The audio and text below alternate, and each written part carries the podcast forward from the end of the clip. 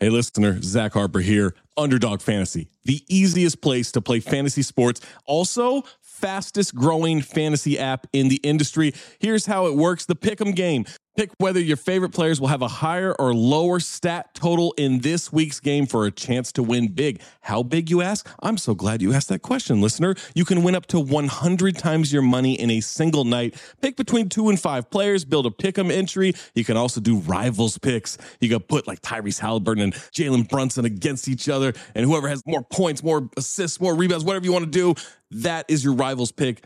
I would maybe go with Jalen Brunson in these playoffs. By the way, in the regular season, Jalen Brunson scoring tear, going higher on his point totals all the time. Joel Embiid, whenever he did actually play, higher on his scoring totals all the time. Victor Wembanyama, for the next 15, 20 years, here's a pro tip for you take higher on the blocks. That's right. So you're probably wondering, how do you sign up? Oh my God, listener, you are full of good questions today. Sign up with the promo code DING, that's D I N G, to claim your special pick first time deposit offer up to $250 in bonus cash. $250, man, that's a lot. Visit underdogfantasy.com or find them in the App Store. And don't forget to register with our code DING, D I N G, to claim your special pick and first time deposit offer up to $250 in bonus cash. Must be 18 or older, 21 or older in Massachusetts, Arizona, 19 or older in Alabama and Nebraska, and present in a state where underdog fantasy operates. Terms apply. Concerned with your play, call 1 800 Gambler or visit www.ncpgambling.org. Arizona 1 800 Next Step. That's 1 800 639 8783. Or text Next Step to 53342. New York, call the 24 7 Hope line at 1 877 8 Hope NY or text Hope NY 467369. At Evernorth Health Services, we believe costs shouldn't get in the way of life changing care, and we're doing everything in our power to make it possible. Behavioral health solutions that also keep your projections at their best? It's possible. Pharmacy benefits that benefit your bottom line? It's possible. Complex specialty care that cares about your ROI? It's possible. Because we're already doing it, all while saving businesses billions. That's Wonder made possible. Learn more at evernorth.com/slash wonder. This episode is brought to you by La Quinta by Wyndham.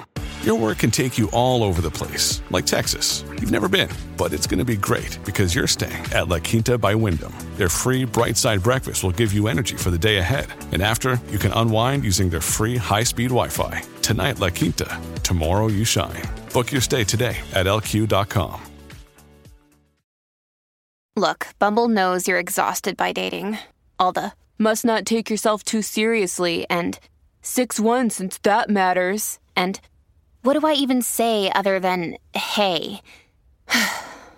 well, that's why they're introducing an all new Bumble with exciting features to make compatibility easier, starting the chat better, and dating safer.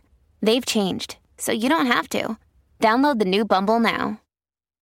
This episode is brought to you by Shopify. Whether you're selling a little or a lot, Shopify helps you do your thing, however you cha-ching. From the launch your online shop stage, all the way to the we just hit a million orders stage. No matter what stage you're in, Shopify's there to help you grow. Sign up for a $1 per month trial period at shopify.com slash special offer, all lowercase. That's shopify.com slash special offer. Welcome back, Roy. Thank you. Glad to be back. I'm always available for you three. Our very first cinephobe guest ever. Yes. Was it? No, Stugatz. Wasn't it? Stugatz. Was it? Stugatz. Wasn't it? Well, mesdames and messieurs, welcome to Cinepope. No, yeah, it was Stugatz. Stugatz with the uh, the action classic Tango and Cash Yeah. was the first guest ever. Actually, no, was the first guest the guy from Gotti? That doesn't count. Sammy the Bull. I mean, that was like a bonus episode, Patreon. Stu Gotts, we got him for a segment. That's a good point because I don't have him in the spreadsheet here, so I'm going to add him into that because he obviously files Tanko and Cash. I don't remember the episode. I'm pretty sure he filed Tango and Cash. Roy was the first full. Roy went the distance. He threw a complete game. now we're back with Passenger 57, another Wesley Snipes vehicle. yes. Just Wesley movies for Roy? I, I mean, what's next to Wong Fu? Oh, does that qualify? think it just doesn't. No. Oh, That's disappointing. I've been seeing this more and more lately, guys, where we have one review from 2021 that fucks everything up. It's at 41%. Really? And the most recent review is August 18th, 2021, positive, putting it over the limit. So literally Wow. 13 days ago, I'm sick of this shit. Now, on to your game. it's fucked up. No, that's that's what they're doing. If I had more creativity, I'd find a different way than using Rotten Tomatoes. Metacritic. Yeah, Metacritic. Yeah. Uh, I don't even know what that is. It's the score on IMDb and a Metascore. Oh, IMDb gives us enough issues with just classifying movies. Yes. because I read I read what it's classified as, and then Amin and May's like, "What the fuck are you talking about, you idiot? It's this." And I'm like, "I'm just reading it off of IMDb. I didn't put it on IMDb. That's not me." Well, what do they call this one? Well, so glad you asked, Roy. I could not imagine spending three hours on something that I didn't like after 10 minutes. You don't like it. You are a weird individual to keep watching. What are you nuts? You dedicated a week of your life to dislike something? Get a hobby, knit something, go for a walk.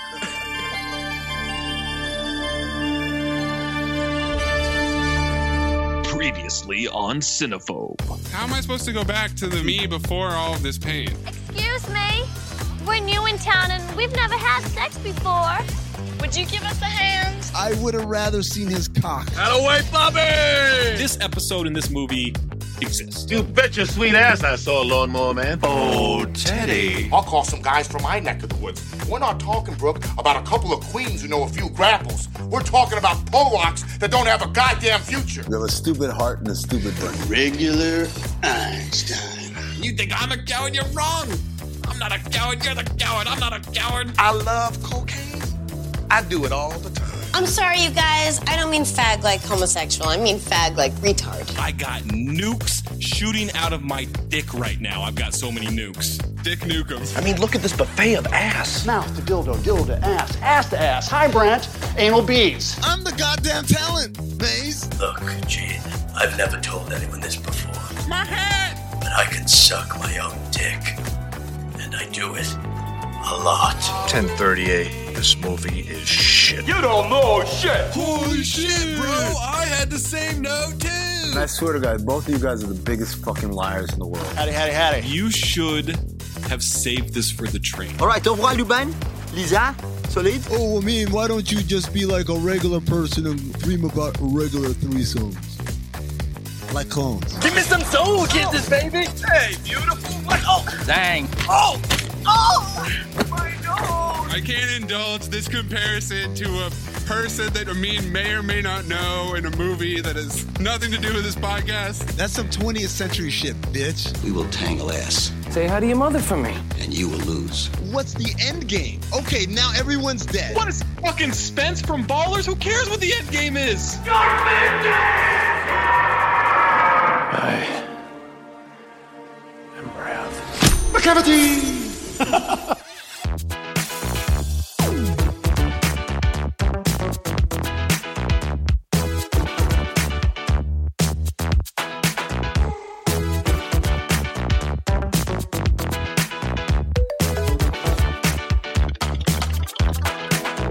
Welcome to Cinephobe, the podcast where we break down the movies you're afraid to admit you love. I'm Zach Harper. That's Amin Al Hassan. That's Anthony Mays.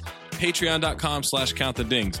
We've got all your exclusive Patreon, not just Cinephobe content, but count the dings content throughout the internets. All of our bonus episodes, our game shows. We got some glossary thing that I don't really understand coming up pretty soon that we have to record. So make sure you hit patreon.com slash count the dings to get every bit of Cinephobe action. If you have a review, review it. it needs to be five stars on Rot or not on Rotten Tomatoes. What? Five stars on Apple Podcasts. Put a five star on Rotten Tomatoes. You know what? Fuck these people. Fuck Rotten Tomatoes. Okay? I'm sick of their system. It's driving me crazy. That was the original title for the podcast. Fuck, Rotten Tomatoes. Oh, I thought it was fuck these people. It's not fuck these people. Depends on the movie. if it's Teddy Rex, yes, it's fuck these people. if you have a submission, submit it. Just needs to be 40% or lower on Rotten Tomatoes for the audience or the critics score. We are joined by Roy Bellamy of The Levitard Show with Stu Gatz, Levitard and Friends Network, the famous producer Roy. Thank you for joining us. It's your, I believe, your second time on the show. You're a veteran of this. You get the show. You're able to ascertain better than just about anybody in the world. Welcome back. Thank you. I'm uh, the future replacement for Amino Hassan. I appreciate Oh, being God, on thank it God. yet again. Future replacement. You just keep auditioning, right? yeah, we're just like, hey, we should get Roy on again. Uh, you know, not, not no reason. I mean, just we just think Roy should you know be in the mix. Next week, Juju Gotti. oh man, you dropped from the call. That's so weird. Oh no! Oh. I guess Roy's here. He can carry it. It would be my pleasure. Same no two, bro. Same no two, bro. September is Wesley Snipes month. Amin had the first pick and selected the ABC TV movie Future Sport. Oh man, look, hey, I'm super excited for this episode, man. I'm I super know. we- excited. As a recording, we still haven't listened to the new episode yet, so pins and needles. That's Yeah. all I can say. As of this recording, it comes out tomorrow. It's time for my pick, and I selected the 1992 action crime thriller Passenger 57. Action thriller. Yeah, they left out crime for whatever reason. Can there be an action movie where there are no crimes committed? Ooh. There are criminals in there. I mean, you would think that there would be. If there's anybody that dies, no, Well, death can be non criminal. not in an action movie. Why not? Someone could die of cancer. Yes. Action packed cancer death. It could be a sports movie, like football movie. That's action. You got some action in there. Yeah, sports movie. We've done sports movies, right? What have we done? Future sport. yeah, we just future sports. There are a lot of crimes in that movie. the Great White Hype. There's a crime in that one. The fan. Crime. There are a lot of Yeah. crimes in the movie. Future Cinephobe Best of the Best. No crimes in that movie. that movie is a crime. What? It's a crime that it got made.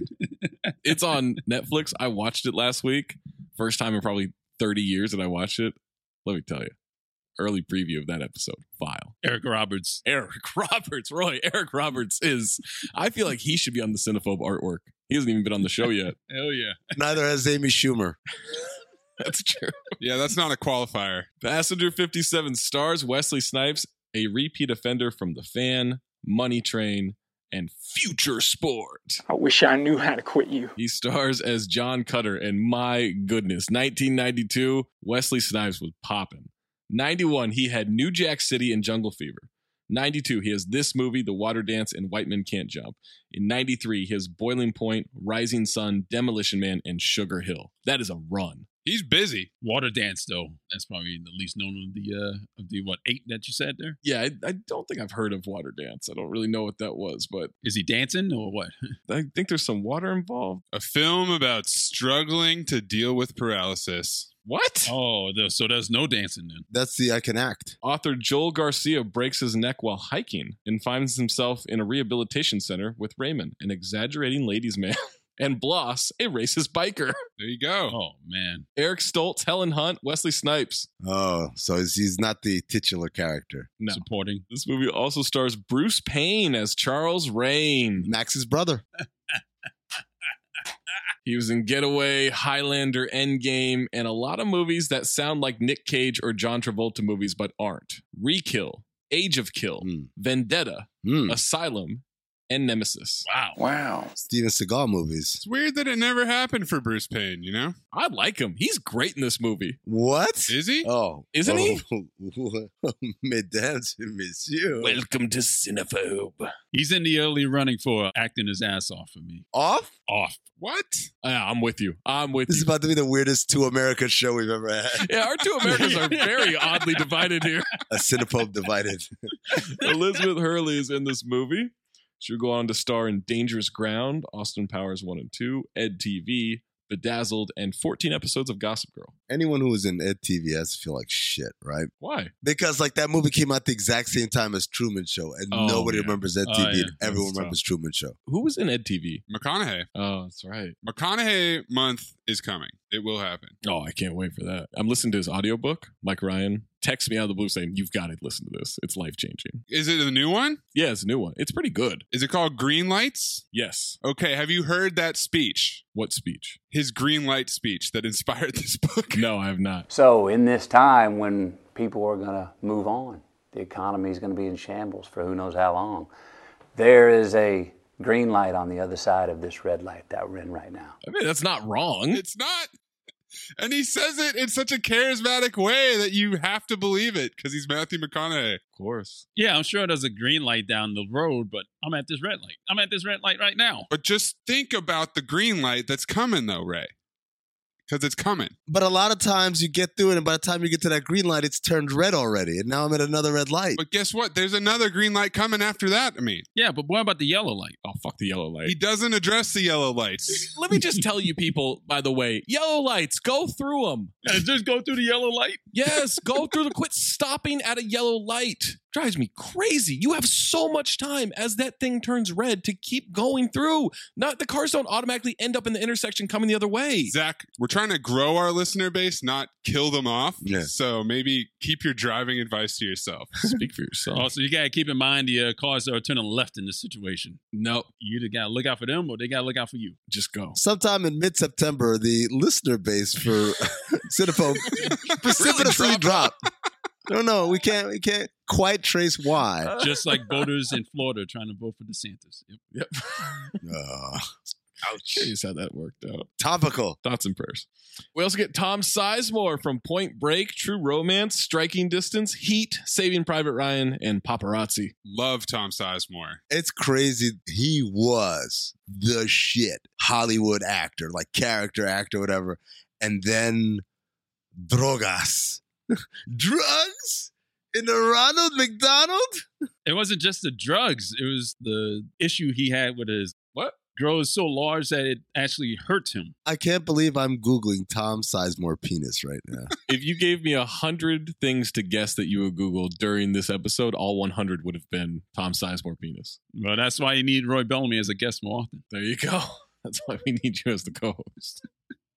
we also get Alex Datcher from an episode of Perry Mason, an episode of Hanging with Mr. Cooper, an episode of The Sinbad Show, and five episodes of 18 Wheels of Justice. Who is this woman? I don't know. I thought she would be bigger. 18 Wheels of Justice. sounds- Is that a judge who drives a truck? Michael Cates is an agent for the Justice Department. His assignment was to infiltrate the organization of Jacob Calder, a deadly and vicious crime boss. He saw Calder kill his mistress. Calder was brought to trial and convicted. Wow. Where do the 18 wheels come through? Poses as Chance Bowman, a trucker, and drive all around. Oh, there it is. Should have been called Undercover Trucker. ah, yeah, yeah. All right, yes. We also get Bruce Greenwood from Double Jeopardy and iRobot. Oh yeah, He played John F. Kennedy in 13 Days, and for whatever reason, I think he looks a lot like John F. Kennedy, but when you put the picture side by side, he doesn't totally. not at all. Passenger 57, directed by Kevin Hooks, who directed an insane number of TV movies. Strictly Business, not to be confused with Risky Business. This one stars Tommy Davidson and Halle Berry. Future Cinephobe Fled, and an episode of just about every TV show over the last 25 years. He was the star of The White Shadow. Oh yeah. He was the basketball player. He wasn't the White Shadow though. Yeah, so he's not really the star. The White Shadow was the coach, and he was the star player. Yes, That's Mark Stein's favorite TV show, by the way. Even after all these episodes, all these shows. and that's because he's old. Fled as Lawrence Fishburne and Stephen Baldwin as escaped convicts, and Yep. he also directed future cinephobe Black Dog, which stars Patrick Swayze as an undercover trucker. Yes, yes. In one of the most forced, ah, he said it moments. Fled. There's a moment where Stephen Baldwin yells to Lawrence Fishburne, "Come on, we gotta fled!" In the movie, I saw it in the theater. So instead of flee, Yeah, he says, "We gotta fled." Wow. it's amazing. It's not good. It is a real dog shit movie. I mean, it's it's exceptionally bad. Lawrence Fishburne month. Director Kevin Hooks' dad, Robert Hooks, is also in this movie. Guys, Tom Sizemore, man. Boy, this guy's got some problematic stuff happening. Well, yeah, he's yeah, he's a lot of problems. These are consecutive headlines on Google Like the whole Heidi Fleiss thing. in a row on the first page of Google when I Googled Tom Sizemore penis. Tom Sizemore was told to leave 2003 movie set after 11 year old actress told her mother he had touched her genitals, according to multiple cast and dot dot dot. Next story. The story of Tom Sizemore and his fake penis. Actor Tom Sizemore has been jailed for failing a drug test with a fake penis. Nah. Next story. Ex addict Tom Sizemore begged Jack Nicholson for $10 million. Exclusive actor Tom Sizemore tells how he hit rock bottom, addicted. Next story. actor Tom Sizemore charged with domestic abuse. But nothing about his penis ailment. Three writing credits on this movie go to Stuart Raphael, Look what I can do. Dan Gordon, and David Lockery. Stuart gets story credit. You know him from writing Ice Pirates, Tammy and the T Rex, starring Denise Richards and Paul Walker, Mac and Me, Survival Island, and Bad Girl Island, starring James Brolin and Antonio Sabato Jr. Wow, Mac and me, huh? Tammy and the T Rex is another one that got bumped out of cinephobe range due to a recent review. It looks great. But Mac and me is firmly in place in cinephobe eligibility. Oh, yeah, that's not. Amin already shot that one down. Really? I was gonna make it happen, and Amin canceled it. You know the thing with uh, Paul Rudd going on the Conan O'Brien show is Yes. he always Yes. plays a scene from Mac and Me. Whenever they talk about the movie that he's in, instead of the clip from the movie, they play the scene from Mac and Me where the guy in the wheelchair falls off the cliff, and then all of a sudden you see Mac It get up. like pops up from a bush or something. Yeah. yeah, I mean, look, it's a hilarious movie. Don't get me wrong, but I feel like given the other two bad movie podcast institutions have thoroughly fished those waters. Two. Well, I guess Mystery Science Theater isn't, isn't a, a yeah, podcast, it's a but, TV show. Okay, gotcha. but yeah, Mystery Science Theater was a reason why I was like, I can't, I could never do this. That's another reason why I don't want to do the room. you don't want to do sloppy seconds, huh? Yeah. no sloppy seconds for you. It's not just sloppy. I mean, it's like iconically sloppy seconds, right? Can't do the room because they made a whole That movie was my nickname in college. iconically sloppy seconds. Yeah.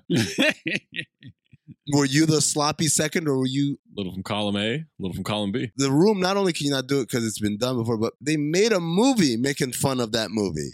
The Disaster Artist. That's pretty good. It's it is really good. It's hilarious. But what are we gonna do, man? Were you just gonna come to us and listen to probably many of the same jokes? No. Coward. Dan Gordon gets story and screenplay credits. He wrote over 30 episodes of Highway to Heaven, Surf Ninjas, Wyatt Earp, The Hurricane, and Rambo Last Blood.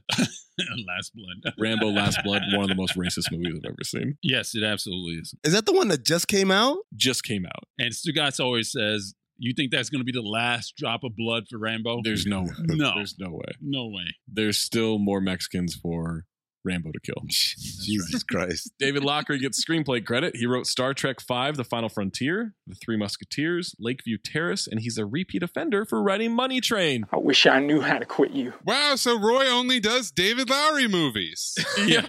See you on the next episode that Roy is on The Three Musketeers with Charlie Sheen, Kiefer Sutherland, and Chris O'Donnell. Oh Jesus Christ! Oh, Does that man. qualify? Is Wesley Snipes in that? He's the fourth Musketeer. He's like the Winston Zenmore of the, the Musketeers. Gets there late. Synopsis for Passenger 57 An airline security expert must take action when he finds himself trapped on a passenger jet when terrorists seize control of it. Yeah. Tagline He's an ex cop with a bad mouth, a bad attitude, and a bad seat. For the terrorists on Flight 163, he's very bad news. I don't know if any of that is true. Do you really have a bad mouth? It was a bad seat, man. It was in the back. It was next to that chatty Cathy. No, he had a window seat. You didn't have a neighbor. That's a great scene. No, the flight attendant placed her there. He didn't have a bad mouth either. He had a bad attitude. I don't even think he had a bad attitude. No, he did. Please check on me. I need aspirin. I mean, he doesn't like flying. He has perfectly good reason to be the way that he is. oh, my wife got murdered. Like that's all he talks about. His dead wife. bad attitude. Maybe with a positive attitude, Attitude. maybe you get over it. Fifteen million dollar estimated budget. Grossed forty four million US and worldwide. Oh, I had 66. Really? It was enough of a hit to launch Wesley into his action career that he had going forward. Stardom. Before we jump into this movie and you listen to the rest of this podcast, Passenger fifty seven is a rental, but I bought it for eight dollars. My first note Zach is going to buy this movie because it's only seven ninety nine. Future callback. Passenger 57 receives 24% from critics on 25 reviews on Rotten Tomatoes and 38% from the audience on over 50,000 ratings. It double qualifies. Amin, would you like the positive or the negative reviews? glass half full kind of guy, Zach. Give me the positive. Wow, everybody's just thinking about the negative. Well, I think the, the glass is half full. Everybody thinks it's half empty. David Nusser of Real Film Reviews. A briskly paced yet undeniably dated thriller that's been jam packed with exciting, memorable action set pieces. Willie Waffle of WaffleMovies.com. Action packed with a great hero. Michael DeKina. Movie Report. Three out of five. Doesn't even have time to write a review, huh? No, the rest of the positive reviews were just like three out of five, three out of five, four out of five. That was it. C plus. How do you spell Michael Dukino? It's D E Q U I N A. He's on Twitter. He's on Twitter. I'm following him on Twitter. You follow him? Are you? Yeah. Aren't you? Welcome to Xenophobe. His last tweet is retweeting LeBron. Oh my God. Film reviewer since 1990. That's what he has in his bio. Odds and ends guy slash sometimes ghostwriter for various films. I already hate him. There's no way he's ghostwritten for various films. There's no way. Ghost Rider. User Jonathan R, three and a half out of five stars. A good early 90s action movie. Snipes plays a great role in this. It's short and to the point and a good bit of cheesy entertainment. Should that be what you're looking for? Wait, is Mike Dukino really in with LeBron? Maybe. What do you mean in with LeBron? But LeBron's following him. Wesley Snipes follows him? Hold on. What? Wesley Snipes follows him? Ah. What? Wait, whatever. Melissa Joan Hart follows me. Jared Dudley follows him? Oh, that's nice. Okay, now you got to ask Jared Dudley. Michael B. Jordan? What? Dwight Howard? Rich Paul? What the hell? He's got an in in the NBA, man. Justin Tinsley? And Barack Obama. Barack Obama. What's going on here? He's black. I'm looking at a picture of him. He's black. Well, now I mean loves him. No, I don't, because I've been calling him racist for all of his reviews all this time. Then you're an Uncle Tom! This changes everything, huh? Walk out on me. What are you doing sitting there? You look like Whitey. You look like a couple of goddamn Uncle Toms. Walk on out. That's right. Get up and move. You should lynch me. Lynch me. Lynch me for what my people have done to your people. User Jack O, four out of five stars. Now, this one is not well written. I've had my interest in 90s action films in about a decade ago, since I was planning on looking upon those old 90s years ago. And I found out recently that Wesley Snipes starred in comedy films before he became an action star. That would have to be Passenger 57. I've heard of him years back when I was a kid, even in those films distributed by Warner Brothers. John Cutter, played by Wesley Snipes, is an ex cop flying to Los Angeles to start his new job working for the anti terrorism unit of a major airline. However, Charles Rain, known as the Reign of Terror, played by Bruce Payne, and terrorist who is on the flight to being transported by the FBI. After Rain's accomplices kill the FBI agents and free him, Cutter realizes the entire flight is in danger the help of flight attendant Marty Slayton, Cutter has to capture Rain and free the passengers. I enjoyed this movie, even for what it is. This is sort of a die-hard ripoff, even though it's taken on the plane, even when it's not in the airport. This is a cheesy action film with good fight scenes. The old lady mistakes Wesley Snipes with Arsenio Hall because, you know, she watched the Arsenio Hall show all the time. It has the sexy Elizabeth Hurley, Tom Sizemore, and of course, it has the most memorable line that Snipes ever be presented, and he quote, always bet on black. Of course, for what Passenger 57 is, it's enjoyable. Bruce Payne steals the film and the action is good, but it's cheesy. It's an enjoyably good, cheesy popcorn action flick. Well, our work here is done, boys. Thanks for listening to the podcast. I'll see you guys later. Yep, thanks, Roy. Michael Dakina's Instagram. He's got a post. Oh boy. The rest of this podcast is just gonna be a mean stalking Michael Dikina. Quote, I'm honored that you're interested in my work, unquote, Chad Bozeman, in his first email to me days after we met in 2012. The words have been haunting me. It's all in the phrasing, not the expected slash typical grateful, thankful, happy, or even flattered. Honored, and not for supporting, liking, or even watching his work, merely being interested. Then I think back to the final time we saw each other, and I can't think of a better term for what he was expressing to me honor. Are you fucking shitting me? And then his caption is literally what the post was. He just reiterates it and then throws a shit ton of hashtags. That's a real look at me Louie situation over Chadwick Boseman's death. Oh my God. I mean, how many posts does Michael Dakina have on Instagram? Only 4,444. Good lord. 4444. Who's posting that much? He has twice as many Wow. posts as he has followers. Wow. Wow. Blank user, four out of five stars. If you are into old school action movies, this is a good one. All right. Old school, huh? User Karsh D, three out of five stars. Plane gets hijacked, but as luck would have it, Wesley Snipes is on board to kick ass. Relax and enjoy. That wasn't very harsh. User Ian R, three out of five stars. Snipes, hey Charlie, ever play roulette? Charlie, on occasion. Snipes, here's a little advice. Always bet on black. Haha, movie might be a bit corny and not as good as my childhood memory, but I'll always consider it a Wesley Snipes classic. It also stars a young Elizabeth Hurley and a non methed out Tom Sizemore. It's a rough qualifier now, yeah. User AAV, four out of five stars. After watching nonstop, I felt like rewatching some great flight films. There should be more films with Wesley Snipes in them. Well, I think there's a lot of films with Wesley Snipes in them. How does Nonstop make someone want to watch flight films? Have you seen Nonstop? That's the one. There's a terrorist on board or whatever taken on a plane. No, the one with the terrorist on board is Passenger 57. Right. No, no. There's one where like the terrorists on board, they don't know who it is, right? That is Nonstop, yeah. And spoiler alert, it becomes a 9 11 truther movie about halfway through. And then two more user reviews. Nicholas C, three out of five stars. Wesley Snipes will kick your ass. And user Scott M, three out of five stars. Always bet on black. Negative reviews. Stop being a pessimist. This tank is not half full. It's half empty. Vanessa Letts of The Spectator. Yes, let's. It is a disaster, and the film is in no way thrilling. Adam Mars Jones of The Independent. The film that Passenger 57 would like to be when it grows up is Die Hard. Not most people's idea of a grown up film in the first place. The fuck does that mean? Fuck you, guy.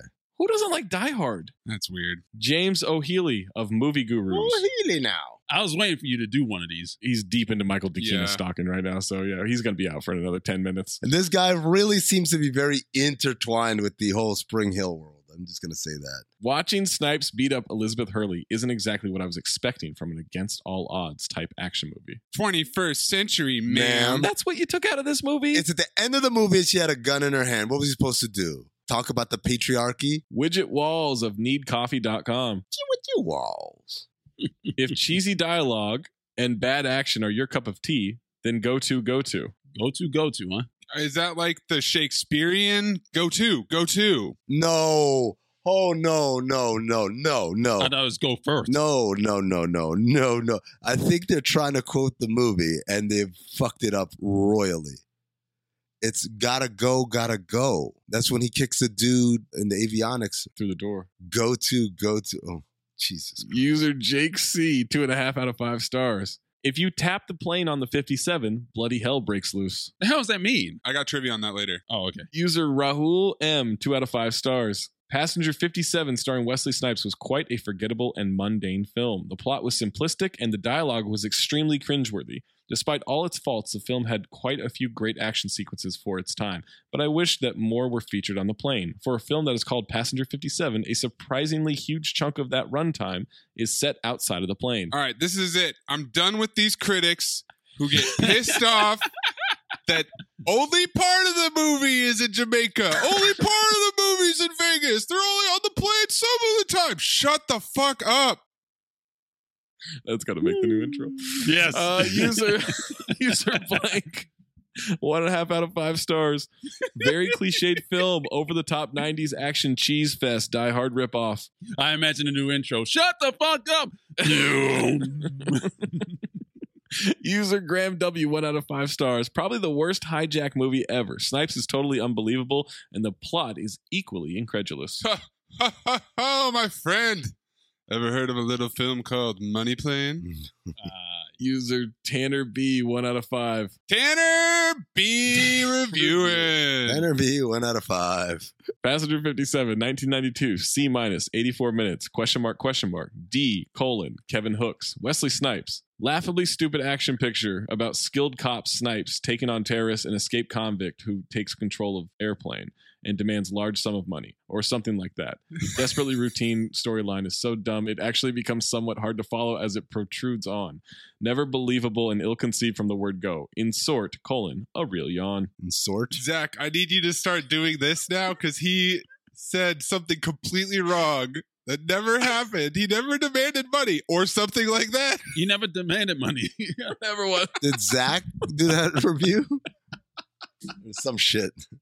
Super reviewer Jamie C, two out of five. Another early 90s action flick that will never be remembered. So predictable, lazy acting, cringeworthy humor that was not really needed. The action was okay in parts, but nothing special. Apart from the Blade film, Snipes never hit the heights of Stallone or Schwarzenegger in the action genre, and this film proves that he is an afterthought and the black version of Van Damme. God damn. I mean, is that racist? Mike DeKina thinks it's all right. Then you're an Uncle Tom. Humor was spelled with a U. Oh, Oh, my God, he's British. Yeah. Oh, Um, Oh, he's a sophisticated aristocrat. Or Oh, Canadian? It's from over there. Or an Aussie. Oh, he's from India. Two more user reviews. Charles P, one out of five. The dialogue sounds lifted from the action cliche glossary. The scenarios are beyond preposterous, and the action is plain bad. And then user Harry S, half star out of five. Whoa.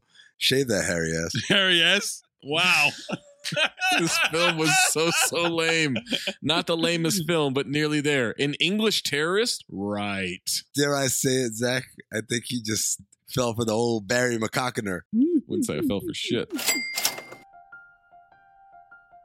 Fellas, the sport of business means demanding excellence from your craft and wardrobe. Your fits need to be versatile, blending timeless style and comforts that you look as good as you feel. For that, there's Cuts Clothing. They've taken a classic men's fashion staple, the plain tee, and refined it, combining premium quality with a minimalist aesthetic. I love them so much I've got a Cuts tee for every day of the week. Built for performance in the boardroom, the bar, or the gym, Cuts clothing keeps you sharp wherever the game takes you. Cuts is premium with a purpose. Each piece of clothing is designed with custom engineered fabric, expertly graded for the perfect fit, arming you for every challenge and opportunity. Consider the new Cuts hoodie, where they developed Hyperloop French Terry fabric, a textile that's temperature controlled and ageless. I love my Cuts hoodie. I wear it all the time.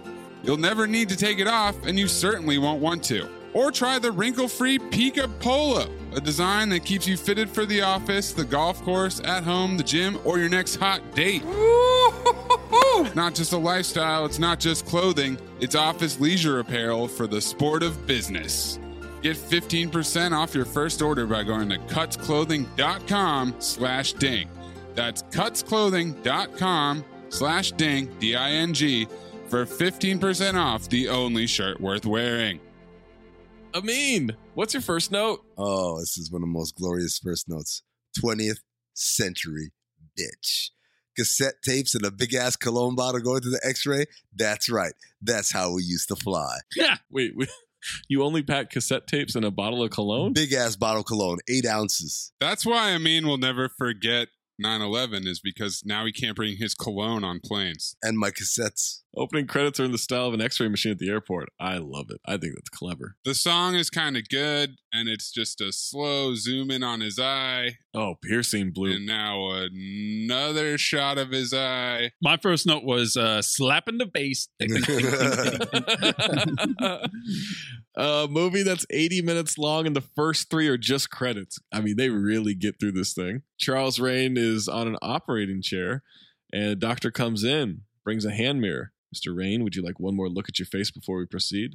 I never look in the past. In the past. Is that a yes, by the way? That didn't answer the question. I think that's a no. He doesn't want the anesthesia, says no thank you. There will be no pain. Oh, the doctor is attaching a second ass to his torso. That's what this surgery is.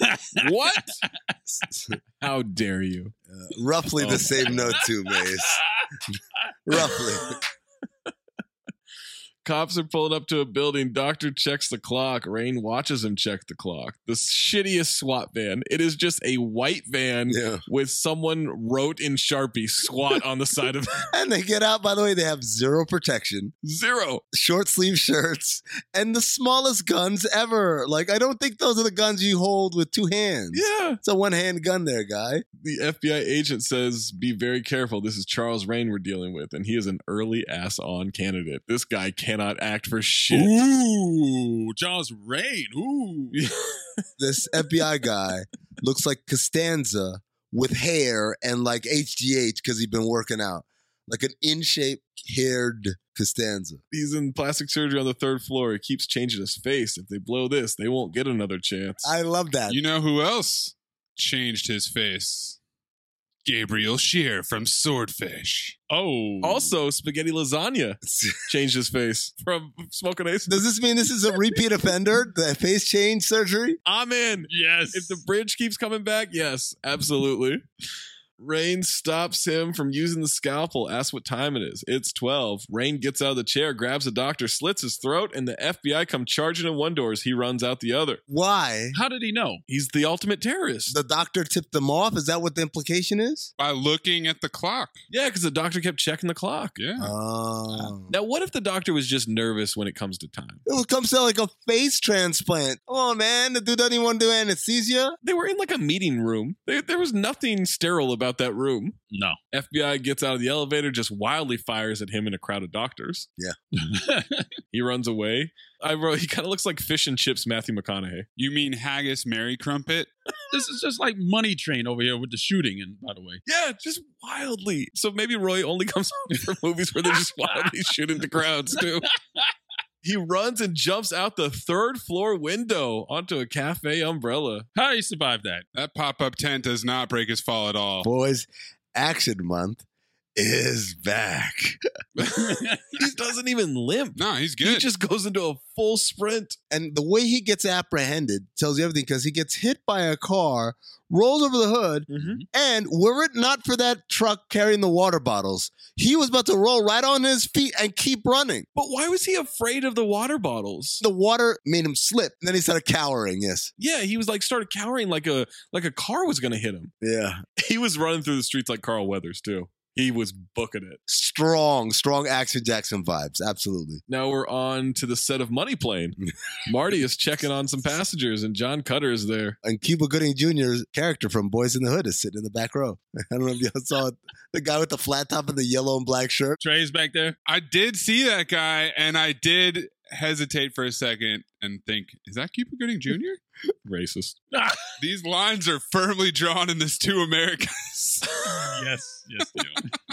He gets up from his seat, pulls a gun, and grabs Marty. Do as he says, and nobody gets hurt. Give him the keys to the flight deck. They're moving nice and slow, and then she kicks him in the shin. She hits him in the stomach, and a passenger grabs the gun, and everyone stops and they applaud. Pre 9 11. Says to turn off the camera. May I ask what you were doing there? I was improvising on your security techniques. That's cute. That's real cute. If this had been a real gun, that little Angie Dickinson bullshit you just pulled, Reference. you would have got your head blown off. And you would endanger the lives of all the other passengers. I was trying to save lives. Wesley Snipes, all time mustache. Oh, yeah. He's always got great mustache. Yeah, good goatee. Yeah. All time mustache. It's not Carl Weathers, but it's fantastic. Well, I mean, Carl Weathers has a mustache, but Wesley gives you different mustache looks. Yeah, he'll give you like a soul patch a little bit. He'll give you some, yeah, the goatee, Roy. He'll do a little bit of everything. Go thin, go thick. He's versatile. The next time a man holds a gun to your head on a crowded plane, you follow instructions. You do exactly what he tells you to do. Do you understand? sexist much. Only a man can hold a gun to your head. Felt like that was very 1990s. I mean, that's proven later in the movie, though. Yeah, yeah. This is why I gave up my afternoon, so some former security specialist can tell me how to obey a hijacker. Let me tell you something. First of all, I'm not a former anything. Second of all, I like what I do. I get the chance to meet people like you. Hold on, couple things. First of all, you see, the thing is, what's funny is Wesley talks like a man. Right, right, right, right. Wait, hold on. Wait a second. Wait, first. what do you say? well, first of all, man, You're the king of this shit. I have to edit you No. Me? hundreds of times. yes, first of all, second of all, first of all, second of all. Wait, no, first of all, I don't do that. Second of all, I would say Charles Barkley is the king of that. Also, First of all, Kitty, and second of all, second of all, Shaq. Also, I got a note here that Tom Sizemore looks like Stugatz. oh, it's kind of racist, but I like it. Like, I'm telling you, No, from the nose up, bottom of the face, not so much, but the eyes and the hair, that's Stugatz, man. see, this is an added variable. This is an added variable right here. Half of a face. You probably convinced me. Yeah, there you go. Just like put your hand over the rest of his face. You got Stugatz. What? He's a lot closer to Stugatz than George Clooney, that's for sure. Sizemore says there's a lot to think about. Class dismissed. They'll hijack them again next week. We get a walk and talks position with Cutter and Sizemore. John says he's glad he threw some business his way, but it doesn't give him the right to interfere with his class. Will you look around? This is an airline training facility. This is not the Secret Service. Just calm down. what she did was wrong. Period. Wesley Snipes loves to yell out, period. That's a staple. Period. Could let her know that without blowing your cool. She kind of reminds me of Lisa. looks nothing like Lisa. Uh-huh. So she looks like her, so she reminds me of her. Oh, Well, look like. Sizemore wants him to come back. Wesley isn't interested. Can't tell Sizemore that teaching techniques to flight attendants the rest of his life is what he wants to do. It's a job, Sly. I like it. He keeps talking himself into this job, trying to convince himself. Don't want to do it. Sly says, I don't want to be so good looking, but we both got to deal with the hand we were dealt with. And I said, Banter. And I said, Ah! acting his ass off. Oh, Sizemore's acted as that. Sizemore's great in this. Sizemore always. Cutter wants his check. Give it a rest, Sly. No, you give it a rest. This isn't about a job. This is about you. Nobody knows better than I do how much Lisa meant to you, but stop blaming yourself. Get off the sidelines and back into the game. Lunch tomorrow with someone named Ramsey. Hope you'll be there. The Pharaoh. Not the. oh, we're in prison with Rain. He's being escorted to his cell and he's getting catcalled. Whoa, look how pretty that white girl is. What's her name? Disembodied voice strikes again. I love it, man. Every fucking time. It's great. I will laugh. I will laugh every time. I don't think it was better than Cocktail, though, with just the poetry drop ins. Make me one.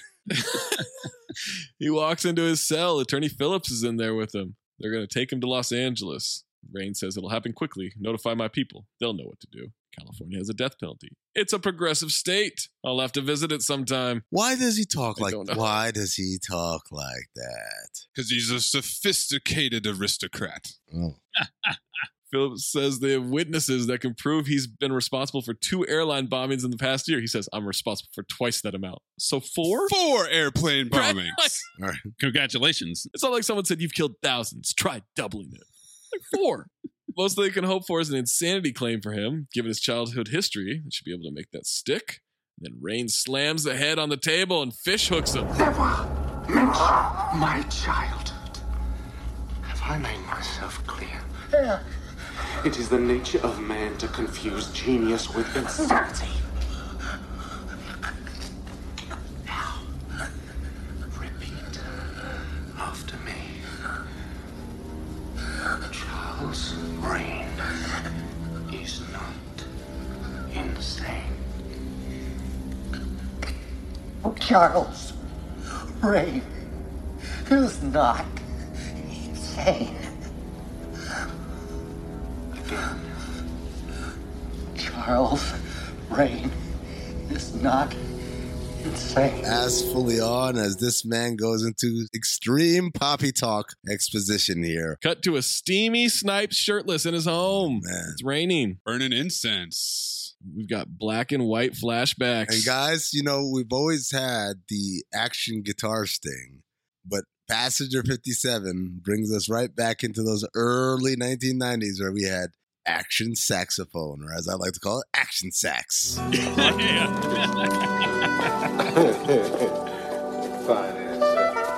Action Saxon. Hey! He and Lisa are shopping at a convenience store. A man in a trench coat comes in, pulls a gun on the cashier, and says, Merry Christmas, motherfucker! Open the register! Give me the money! That robber made me laugh the entire time. Ass off. Complete Yes. ass off. Assless. Yes. Complete ass off. Every line he said was hilarious. I'm not talking about hilarious in a movie standpoint. I'm talking about if I were one of the customers in the store, I'd giggle a little. Like, this guy's funny.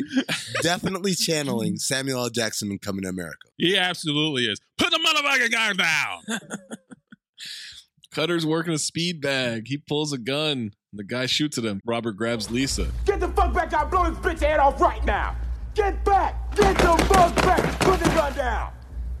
Put the fucking gun down! He puts the gun down. More speed bag. I'm not going to try to stop you, man. You shouldn't have tried to stop me in the first time. Meanwhile, Lisa, looking completely unperturbed, blank faced, ass fully on. Finance is fully on. then we hear a gunshot, which means either he killed Lisa or Idris Elba's looking at the moon. It's off camera because her acting was so bad they didn't even want to show it to us. Yeah. Snipes then shot the guy. Roundhouse kicks a heavy bag, and he's checking on Lisa. She's dead. More on that later, by the way, Maze. The acting being so bad when someone gets shot. Snipes drives up to lunch. He's suited up. Mr. Delvecchio said John might not be coming. Mr. Delvecchio was Oh. wrong. Action sax as we pull up to lunch, by the way. Cutter says that 27 airlines have been hijacked in the last three years. Almost every commercial airline in the world, 27. Airline hijacking facts. all except one, Israelis have never been fucked with. They They never let him on the plane. False, by the way. That is a hijacking in 1968. I looked it up. Well, he said in the last three years. I mean, No, he says the only ones that they've never been hijacked. Sly says John is the best he's ever worked with. There's an annual meeting with stockholders next week in Los Angeles. He'd like to fly him out there, introduce him as their new vice president. Sizemore initiates a cheers, but he's the only one drinking booze. He wasn't acting either. We're at the airport. Sly is seeing John off. The airport has a fountain? The airport's nice as fuck. I thought it was Nakatomi Plaza for a second. It's like nobody in Hollywood ever flew before 9 11. You watch that, you realize there's no flying experience like this. First of all, he walks through the security arches, it beeps. So now you have to walk back through the arches to go back to the original position. It's supposed to beep when you go back in that way. Then you take off your stuff, then it doesn't beep. But no, No, but he already took it off. He already took it off. but then it beeped again when he came through. no, but hold on. Belt buckle. Sly asks him, You got to teach me how to do that. He knows what he's doing. I mean, he made that happen, so she'd check him. Yep. That girl wanted that. No disrespect to the TSA, it's a very honorable profession. Here we go. Most of the time, I go to TSA. Everyone is super friendly and helpful, but y'all know. Look, if you're listening to this podcast and you work at TSA, you know the deal, man. Ain't no fine ass TSA agents. Never. Have any of you ever seen a TSA agent? I've seen a fine TSA. agent Where? Where? Kokomo. before. Minneapolis, maybe? No way. Minneapolis. No way. Stop. Yeah. See, now I know you're lying, Stu God. Well, I'm trying to think where I've flown out of the most, and, it, and like Minneapolis would be one of those places. I've definitely seen fine ass TSA agents. Like he was gorgeous. Also, female agents never pat down males and vice versa. Back then, maybe. No, not even back then. No, back then. No, Come on. okay. Now you're gonna tell me. Wait till you frisk my dick. Also, where is he flying out of? Is he in Miami? Is this supposed? Is he supposed to be in Miami? No, that's not Miami. But that is Florida. But that is not Miami. It's somewhere in Florida. Probably Orlando because they did shoot scenes there. It's a black thing. You wouldn't understand. A black thing, I understand black things. You know, that's what I admire about you, Cutter. Even though you are being hit on by an absolutely beautiful woman, you are determined to maintain your vow of chastity. You know, you'd make a hell of a Republican. You know, it is not necessary for you to walk me all the way to the plane. That's the least I can do. You know, we're brothers. You're my brother. There's a mini montage of what a plane looks like. yeah. Why? Why? Why they do that? There's a lot of this in this movie. This movie's 80 minutes, and they fill quite a bit. This movie is trying to teach us what it's like to fly on a plane Yes, in case you never have before. in 1992, he says, "Don't give me that sad ass puppy dog look." Not giving you that one. I'm giving you the grateful, deeply moved, Italian American, religiously inspired look, okay? There's a difference. He's only taking the job to make Sly's life miserable, and there is so much banter in this scene. There is an airport banter overload. Every scene with Wesley and Sizemore is just rat a tat like this, back and forth. Sly has a surprise for him. No surprises. What is it? Lips are sealed. But when he gets to Los Angeles, you better call him. He wants to hear about this one. Then we get a shot of dollar store Steven Seagal. What was the surprise? The surprise is that it's the flight attendant from the train. Oh, Because he sees her in the background, but we don't see what he's looking at. got you. Wesley does not figure this out, though. No, at never. Nope. At no point. Charles Rain gets brought to the tarmac. He makes eye contact with a worker. Oh, Worker's very suspicious. action movie staple. Bad guys always have to make eye contact with their co-conspirators who are in disguise. Mm-hmm. Always Mhm. gotta stop for a second and then they gotta nod. and then someone said, "Hey, why are you nodding at him?" "Uh, No reason. Cutter gets on the plane. Liz Hurley's a flight attendant. Marty's a flight attendant. And Rain takes his seat with the FBI agents. They're flying this dude first class. First class, man. They're going to slum it in the coach. Are you kidding me? Dollar store Seagal is Mr. Forget. Forger is French. He has a ponytail and a turquoise earring. Dollar stores ago. And there's this dumbass kid named Norman who I fucking hate. I was hoping this kid would get clipped. That's on my note. Jack has to hate this kid. Oh, I hate him. Are there children named Norman? No! 20th century, bitch. he gets a nod from Mr. Forget, and I thought, easy maze. Liz Hurley asks if there's truth to the rumor that men in Los Angeles actually talk without cue cards. They do, but whether or not they have anything to say is another matter. Banter. Banter. Banter or tension between Liz Hurley and oh, wait, wait. Well, hold on. Oh, sorry. Hold on, man. You gotta wait just one little bit of an exchange here. Sorry, I got excited. Of course you did. They introduce themselves and Liz says something about being flattered by one of your peers. Love the accent too. Been trying to lose it for years. Hmm, Makes me sound cold and heartless. Actually, now that you mention it, Always trust your first impression. I have a feeling it's going to be a very interesting flight. I certainly hope so. Tension? Question mark? Question mark? Exclamation point.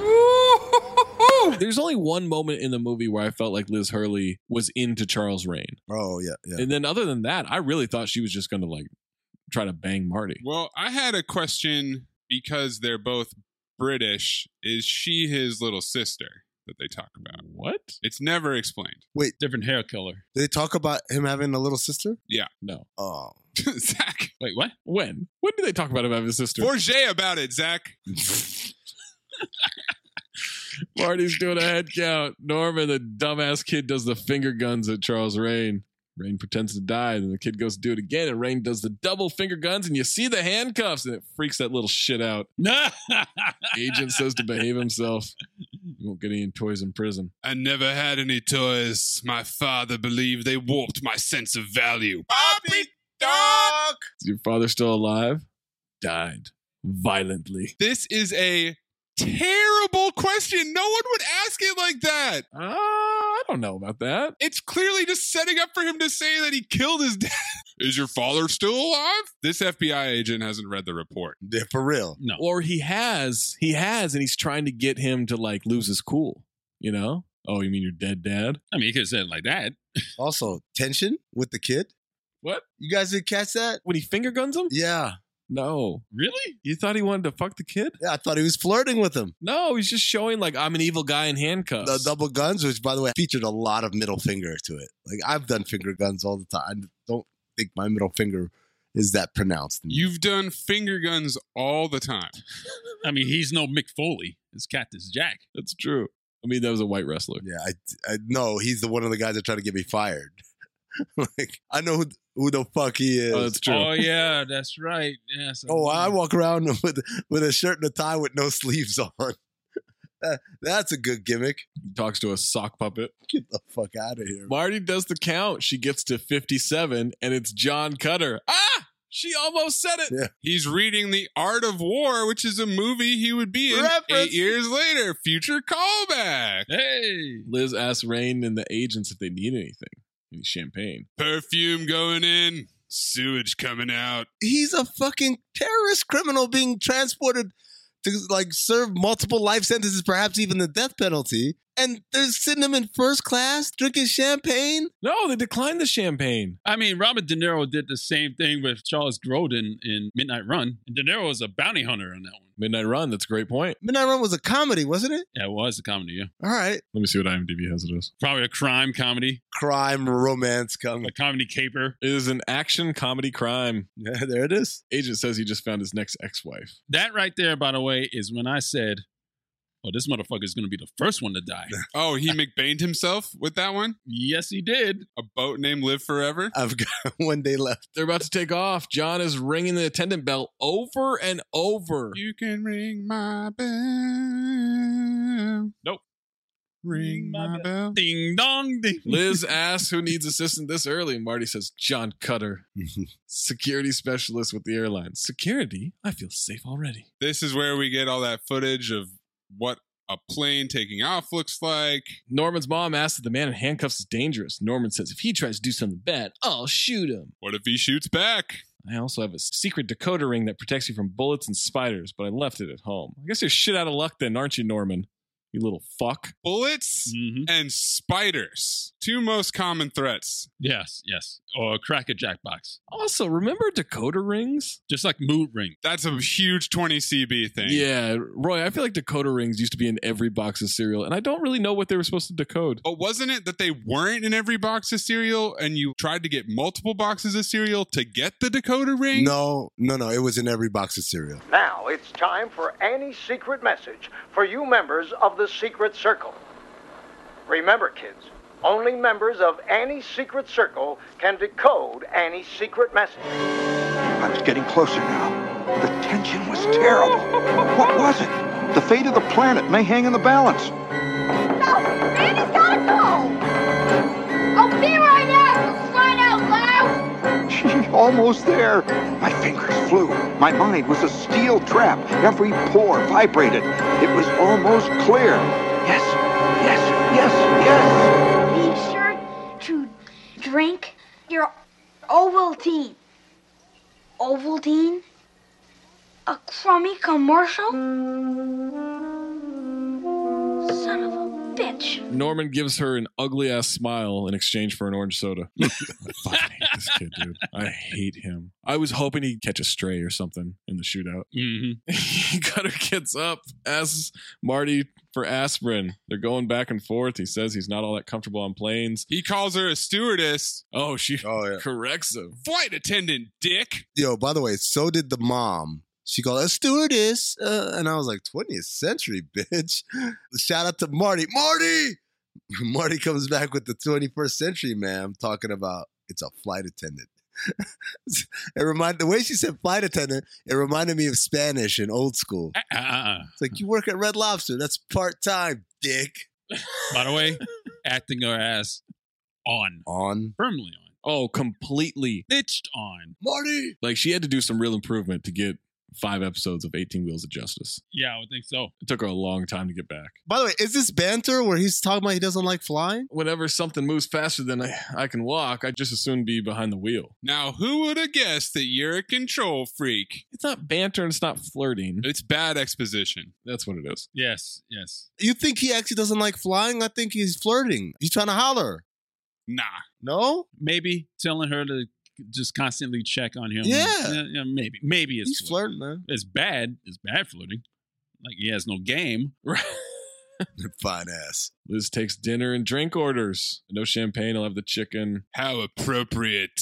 I'll have the steak. Keep the champagne on ice. We'll celebrate later. Marty brings Mrs. Edwards, a frequent air traveler, to sit next to John. Marty told her all about him. She volunteered. It's a real honor to meet you take this flight once a month. I have grandchildren Van Nuys. Once a month? You're flying cross country once a month? Grandparent life. Living off of that social security. And she rambles right into some LA geography exposition. Uh, But hell, Los Angeles is so spread out, who's to know where it begins and ends and what's inside and outside? Don't you agree? same note too, old lady. Also, this actress's name is Duchess Tomasello. Wow, what a name. Wow. What? Duchess File. Tomasello. Well, hope for you, isn't she, Mace?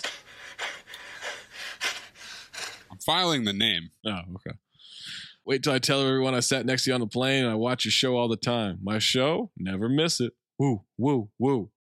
And I just love when you do those jokes about things that make you go, hmm. Reference. 20 CB. Reference. Who's more racist, Mrs. Edwards or the lady next to Bullseye on the plane in Daredevil? Oh, Lady next to Bullseye for sure. Laying next to Bullseye. They're both racist, though. she's super racist though. There are degrees of racism Oh, yeah. in, in this situation. I mean, this lady's racist in the way that Amin's racist in that Ignorant. he just confuses two people of the same skin color. hmm Whereas the lady next to Bullseye is using demeaning language and not necessarily fond of other types. The blacks. Who's to say? To each his own. To each- Okay, Ethan.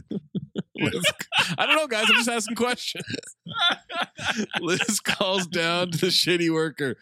Needs special service in first class in five minutes. He'll send it right up and he pulls out a briefcase. Mrs. Edwards says she loved it when he told off Madonna.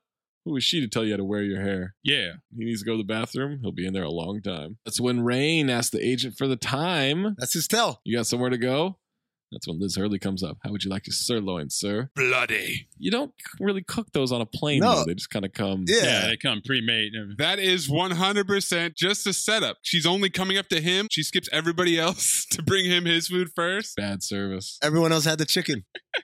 Like out of airplane. pulls out a gun, shoots the agents. Kid inexplicably still lives. When she shoots the first agent, the other guy in the background already has a bullet hole and blood on his face. Ooh, continuity issue. Yes, you see the guy already bloody with a bullet hole as he's looked terrified as she's turning towards him. The second picture is she's got her eyes closed while she's shooting. She's an expert terrorist. I mean, not even a muzzle flash. No, no. Her eyes are firmly shut, but it's not a real gun. So why would Elizabeth Hurley shut her eyes when firing this fake gun? Rain goes into the cockpit. There's not even a lock on the cockpit?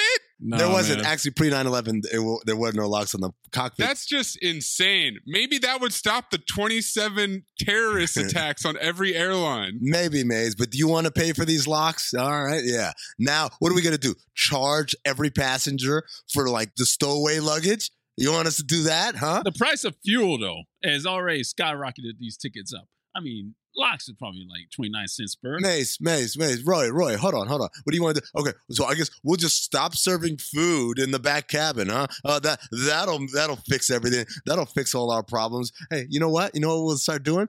We'll charge more for like window and aisle seats.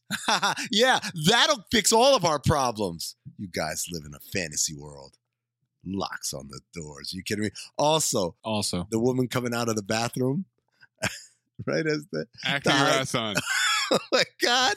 You guys- She's screaming before she's even come out. I mean, she heard gunshots. she opens the door Ah! and shaking her hands and stuff. And I'm like, wouldn't you stay? Why do you come out? Stay in the bathroom. Would you just hide and cower? She's like, ah! And then Elizabeth Hurley pushes the shit out of her into the door, and I laugh. she shoves the shit.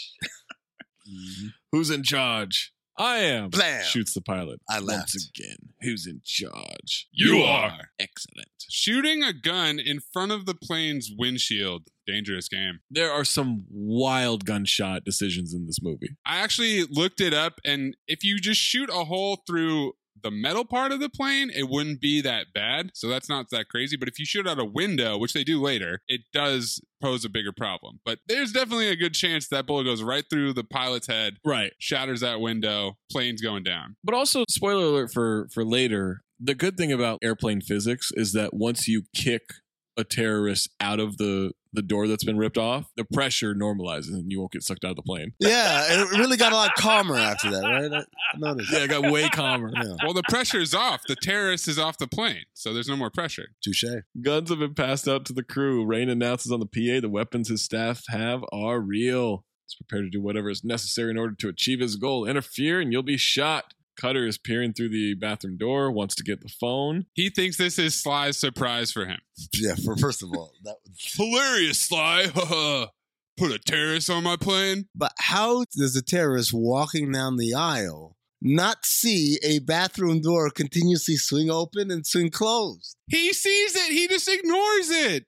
He's a piece of shit. Yeah, when he jumps out to get the phone and he's like hiding behind the wall, that thing's just flapping out there. Yeah, I call this henchman Big Perm. Oh, big worm. Snipes puts the card in the phone. 20th century bitch. Uh, But then he detaches it. yeah, There's a cordless uh huh. plain phone. Mm-hmm. They get his card back. He never gets his card back. He just leaves it in there. That charge is still running to this day. Yeah, to this day. That's why he needed a raise at the end. Pay for the fucking phone charge. While he's dialing the number, he says to himself, First Arsenio, then this shit.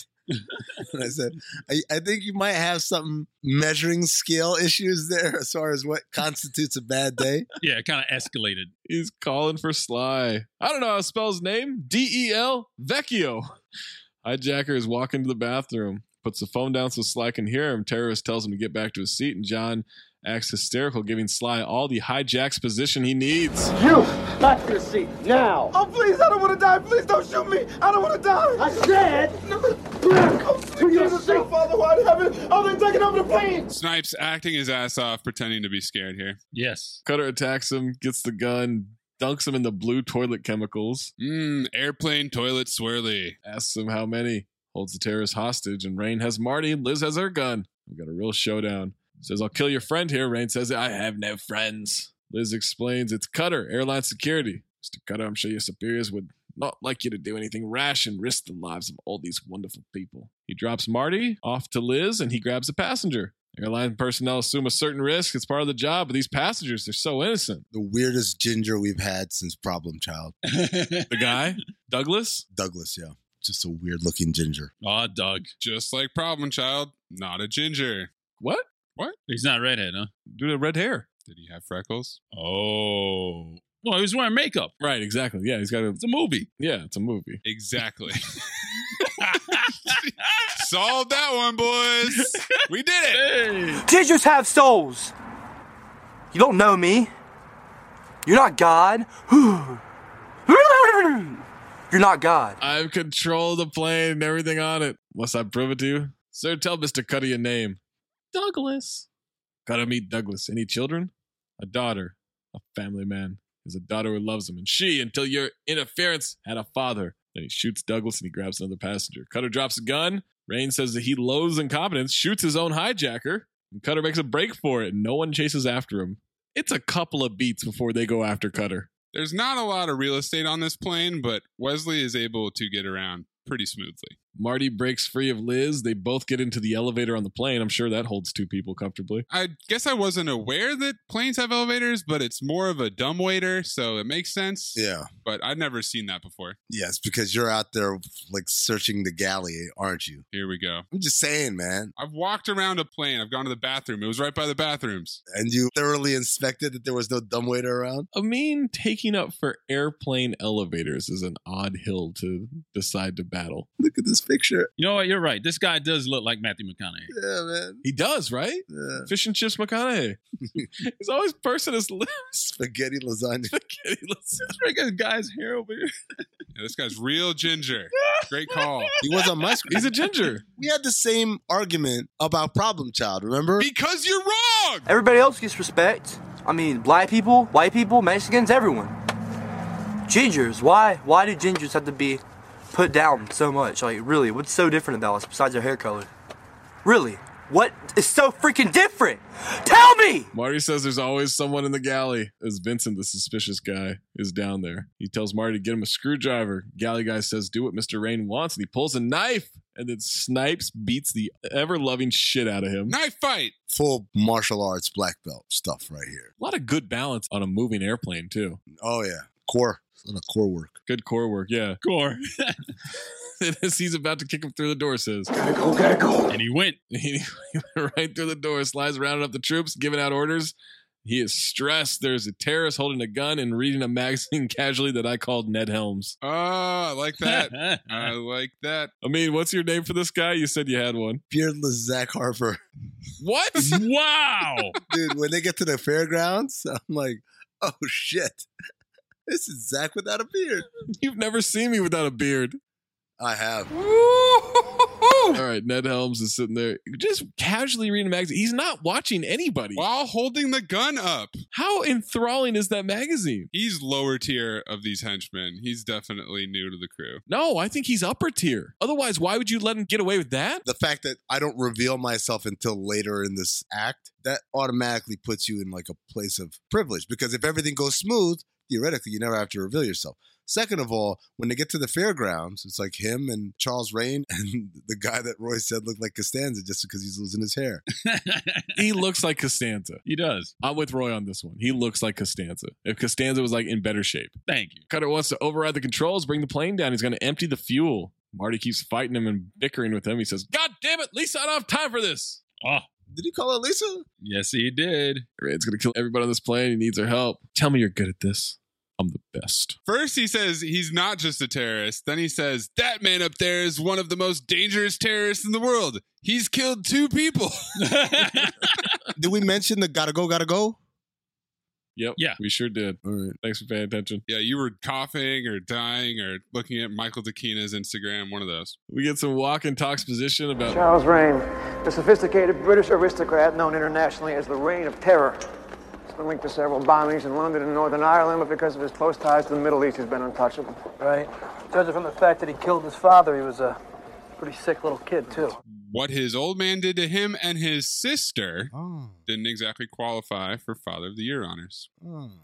don't agree. Yeah. It's a bummer that you don't agree with a line from the I movie. didn't hear that part. I didn't hear that part. So terrorists are gonna have to change the plans because Cutter's on that plane. That's when the pilot informs Rain they're losing ground and they've got to go down. Fuel is emptying out of the plane. Cutter tells Marty it's easier to jump off the plane from the rear, so they're headed to the back of the plane. So I didn't understand he was talking about like when they land. You thought they were just gonna fucking jump off of Do they have parachutes down there? I- Like I was, I was confused. I doubt that they were going to jump out, you know, 10,000 feet. This isn't Drop Zone, I mean. Right, yeah, that was gonna come out like four years later. Future Sin of Hope. Yeah, I'll be there Uh, for that recording there, Mace. I'll be there. Does that qualify? yeah, it does. What? Snipes month, baby. Snipes Month, otherwise known as Roy Bellamy Month, right here on Cinephobe. airline wants Sly on a helicopter to the airfield so he can keep the press away from the airline. That is a long helicopter ride. It is Yo, first of all, from wherever in Florida they are, all the way to Louisiana. Second of all, this becomes Tom Sizemore's money plane situation, where like for half the movie, he's just on a helicopter. yeah, just taking calls. I forgot about him. I'll be honest. you forgot about Sizemore? Yeah, when the helicopter finally shows up later, I'm like, oh yeah, he's not there yet. It was a long ride. Cutter and Marty are standing by the door. She asks who Lisa is. It was his wife. Was. She was with me when I tried to stop a robbery. Then the intercom rings and Cutter answers with plan not working out the way you wanted, asshole. Don't flatter yourself. You prevented nothing, although it seems I may have underestimated you. Dumping the fuel was genius. At least Mr. Douglas's body won't have far to fall now. Maybe Vincent could hitch a ride with him on his way down. You know, Charlie, I'm a little surprised at you. Didn't your father ever teach you never send a boy to do a man's job? Speaking of boys, our stewardess friend must be feeling particularly unsatisfied. He just assumed they were fucking. That's a really weird banter line by Ray in there. He was obsessed with them having sex. So first of all, we've got poppy talk. Then you've got the banter coming back. 20th century banter though, because he called her a stewardess. I want to point out she didn't give quick to correct him that time. She wasn't on the phone. Yeah, she ain't had the phone on. Oh, that's true. I'm sure she would have. Because she's that sassy with her ass firmly on. I'm a flight attendant, Mr. Terrorist. Charlie, you ever play roulette? On occasion. Well, let me give you a word of advice. Always bet on black. All right, I got a couple of things here. Yeah. Where the fuck did this black jacket come from? Wh- wh- Why is he wearing this jacket? Cutter? Yeah, Cutter. He wasn't wearing this thing the entire movie. Now he's wearing a black jacket. No, he starts wearing that- that black bomber jacket. Then when he's down below, he gets that leather jacket out. I don't know why. And that becomes his signature jacket for the movie. Did he just go through someone's luggage? Yeah, he did. I mean, that's fucked up. He didn't go on the plane with that jacket though. Wh- What was he doing? He's just stealing things. That's the crime. It literally cuts from one scene he's in the blue shirt, next scene he's in a jacket. Which would make sense because it's cold down there, right? She also puts a jacket on. He got the leather jacket because when they were going to land, they're going to jump out the back of the plane. So he wants the padding? Yeah, like Road rash. road rash, exactly. So, like motorcycle enthusiasts would wear a leather jacket, same thing. But where did he get it is the question. He pulled it out of a suitcase. There's a scene where, yeah, he's He ripping open. stole this jacket and it fit perfectly and it's fashionable. What? What do you want from the guy? Was it Douglas's jacket, you think? Is he supposed to go upstairs and ask permission? Uh, guys, hey, I'm gonna grab a jacket. he found Douglas's suitcase. He's just like, well, let's see what this motherfucker got. He doesn't need it anymore. No man. Well, I'm stunned, guys, because this movie didn't have any other flagrant continuity errors, so it's weird that he just found this jacket. Watch your mouth about this movie file, by the way. Put me down right now. The second thing, by the way, the camera's zooming in on the uh, always been on black line. Oh, go to dumpster. Plums. Look, let me say this right now, Roy. It's the zoom, it's the pause, it's the music cresting. Always bet on black. That's how you do signature action movie line. Yeah, it was chef's kiss. Mwah. It's a great line, and I get why it became his famous line, but it doesn't make sense. There is no reason why that should come after. Bet you're not fucking that stewardess well enough, are you? you ever play roulette? What? Segway much? Now I just imagine him having that conversation with the mean. Hey, you ever play roulette? Yeah, actually, I've got some roulette skills. I'm I'm up thirty five dollars in a week. Well, let me give you some advice. Bet on double zero. I've been on double zero all the Oh, time. chasing that double zero, man. All right, Sly is uneasy on that helicopter. Can you close the door? It is closed. Forget his ponytail and that turquoise ass earring come down to the galley. So there's a ladder too? Why have they just been down here so long and no one has come down yet? well, they have to keep the plane in control up there. There's like seven henchmen. Not anymore. There were five, and two were down now. Vincent's down, and Big boom. Got shot. Cutter walks up, knocks out Vince again, and then we see sheriffs at a carnival. They see the giant plane landing. That's the biggest damn Cessna I ever saw. Sheriff sends one deputy to the runway. He's going to the tower. Patrick, do something, huh? And he hands Patrick his ice cream cone. Patrick licks it. Nice. What? Golden dumpster nominee. Would you do that? Would you eat someone else's ice cream? A coworker's ice cream? what the hell is wrong with Patrick? Roy, if Chris Cody Yeah, that's gonna be a no. That's a no, Zach. handed you a half-eaten ice cream cone, are you gonna lick that thing? There's no way. You don't even have to finish your example. That's a no. Did you guys notice that the air traffic controller looks like Dean Smith? No, he does not. The airport. It's a mom and pop airport. Uh huh. What does that even mean? A mom and pop airport. That's not a thing. This airport is being run by mom and pop like a fucking bed and breakfast over Dean here. Smith and his wife, Dottie. It looks nothing like Dean Smith. This is racism. He looks nothing Young like Dean Smith. What are you talking Younger about? Dean Smith. Not by the time he got No, what? He's older than Dean Smith in that movie. You might as well say he looks like Bobby Cremins or somebody. Right. That I would believe better. No, Bobby Cremens has like crazy wild eyes like Mike Ryan. but Dean Smith has like the same kind of squinty eyes this guy has. Plane is landing. Cutter is preparing Marty for what to do. How do we get out there? Step out. Gravity will do the rest. Ponytail comes up. Marty tries to stop him. He kicks Cutter out the door. He's hanging on the plane as it almost lands. Marty hits the gun with the fire extinguisher. He grabs her. He kicks Cutter in the face. Cutter's on the ground and she's stuck on the plane as he closes the door. Ramsey tells Sly an idea on how to use Cutter. If it works out, tell the press they had him on the plane as part of the anti terrorism plan. If it doesn't work out, don't mention Cutter at all. Great plan. Cut to Rain backhanding the shit out of Marty. He had wonderful plans for them. Then the sheriffs roll up and they pull guns on Cutter. Of course. And this is where I said Hollywood got real realistic there. Of course. Security for the airlines. And I'm the governor of Louisiana. Get your ass on the ground. I'm already on the ground, asshole. They arrest him first and then they ask questions later. You know what? That's America. And ignore him telling them that the plane has been hijacked. Sheriff is communicating with Rain. He wants a fuel truck in five minutes, or it'll be a great many deaths. Look out the window. Sheriff sees him dump a body. I just executed five passengers. I'll execute five more every three minutes until someone is authorized to meet the demands. Sheriff's going to make some calls. He says, I'll be killing more passengers. Let me know when I should stop. He says, All right, fuel is on his way. He says, Check and mate. Ah, see, he used his sophisticated aristocracy to manipulate a local hick chief of police. You know what that feels like, though, right? Jeremy Irons on Die Hard with a Vengeance. Hook, line, and sinker. Mm-hmm. They stole that. That looks nothing like this air traffic controller. Nothing. Show me a picture of that air traffic controller. I fucking dare you. I'm waiting for it to come back on the screen. I'm- Here we go with the other picture. This looks nothing like Dean Smith. Absolutely nothing. Y'all don't see it. Like the hair is different, but look at the face. Because you're a racist. I'm not saying that you're a racist. I am. Their nose is kind of similar. Thank you, Maze. To America strikes again. This is such a confusing to America. The nostrils are more flared, though. I said kind of similar. I mean, it's it's not exactly. I didn't say he's a spitting image. His nose Oh, is completely different. His eyes are completely different. They're both noses. The only thing that's similar is the widow's peak. No. That's the only thing that's similar. They don't have the same chin. Yeah, they sure as hell don't have the same chin.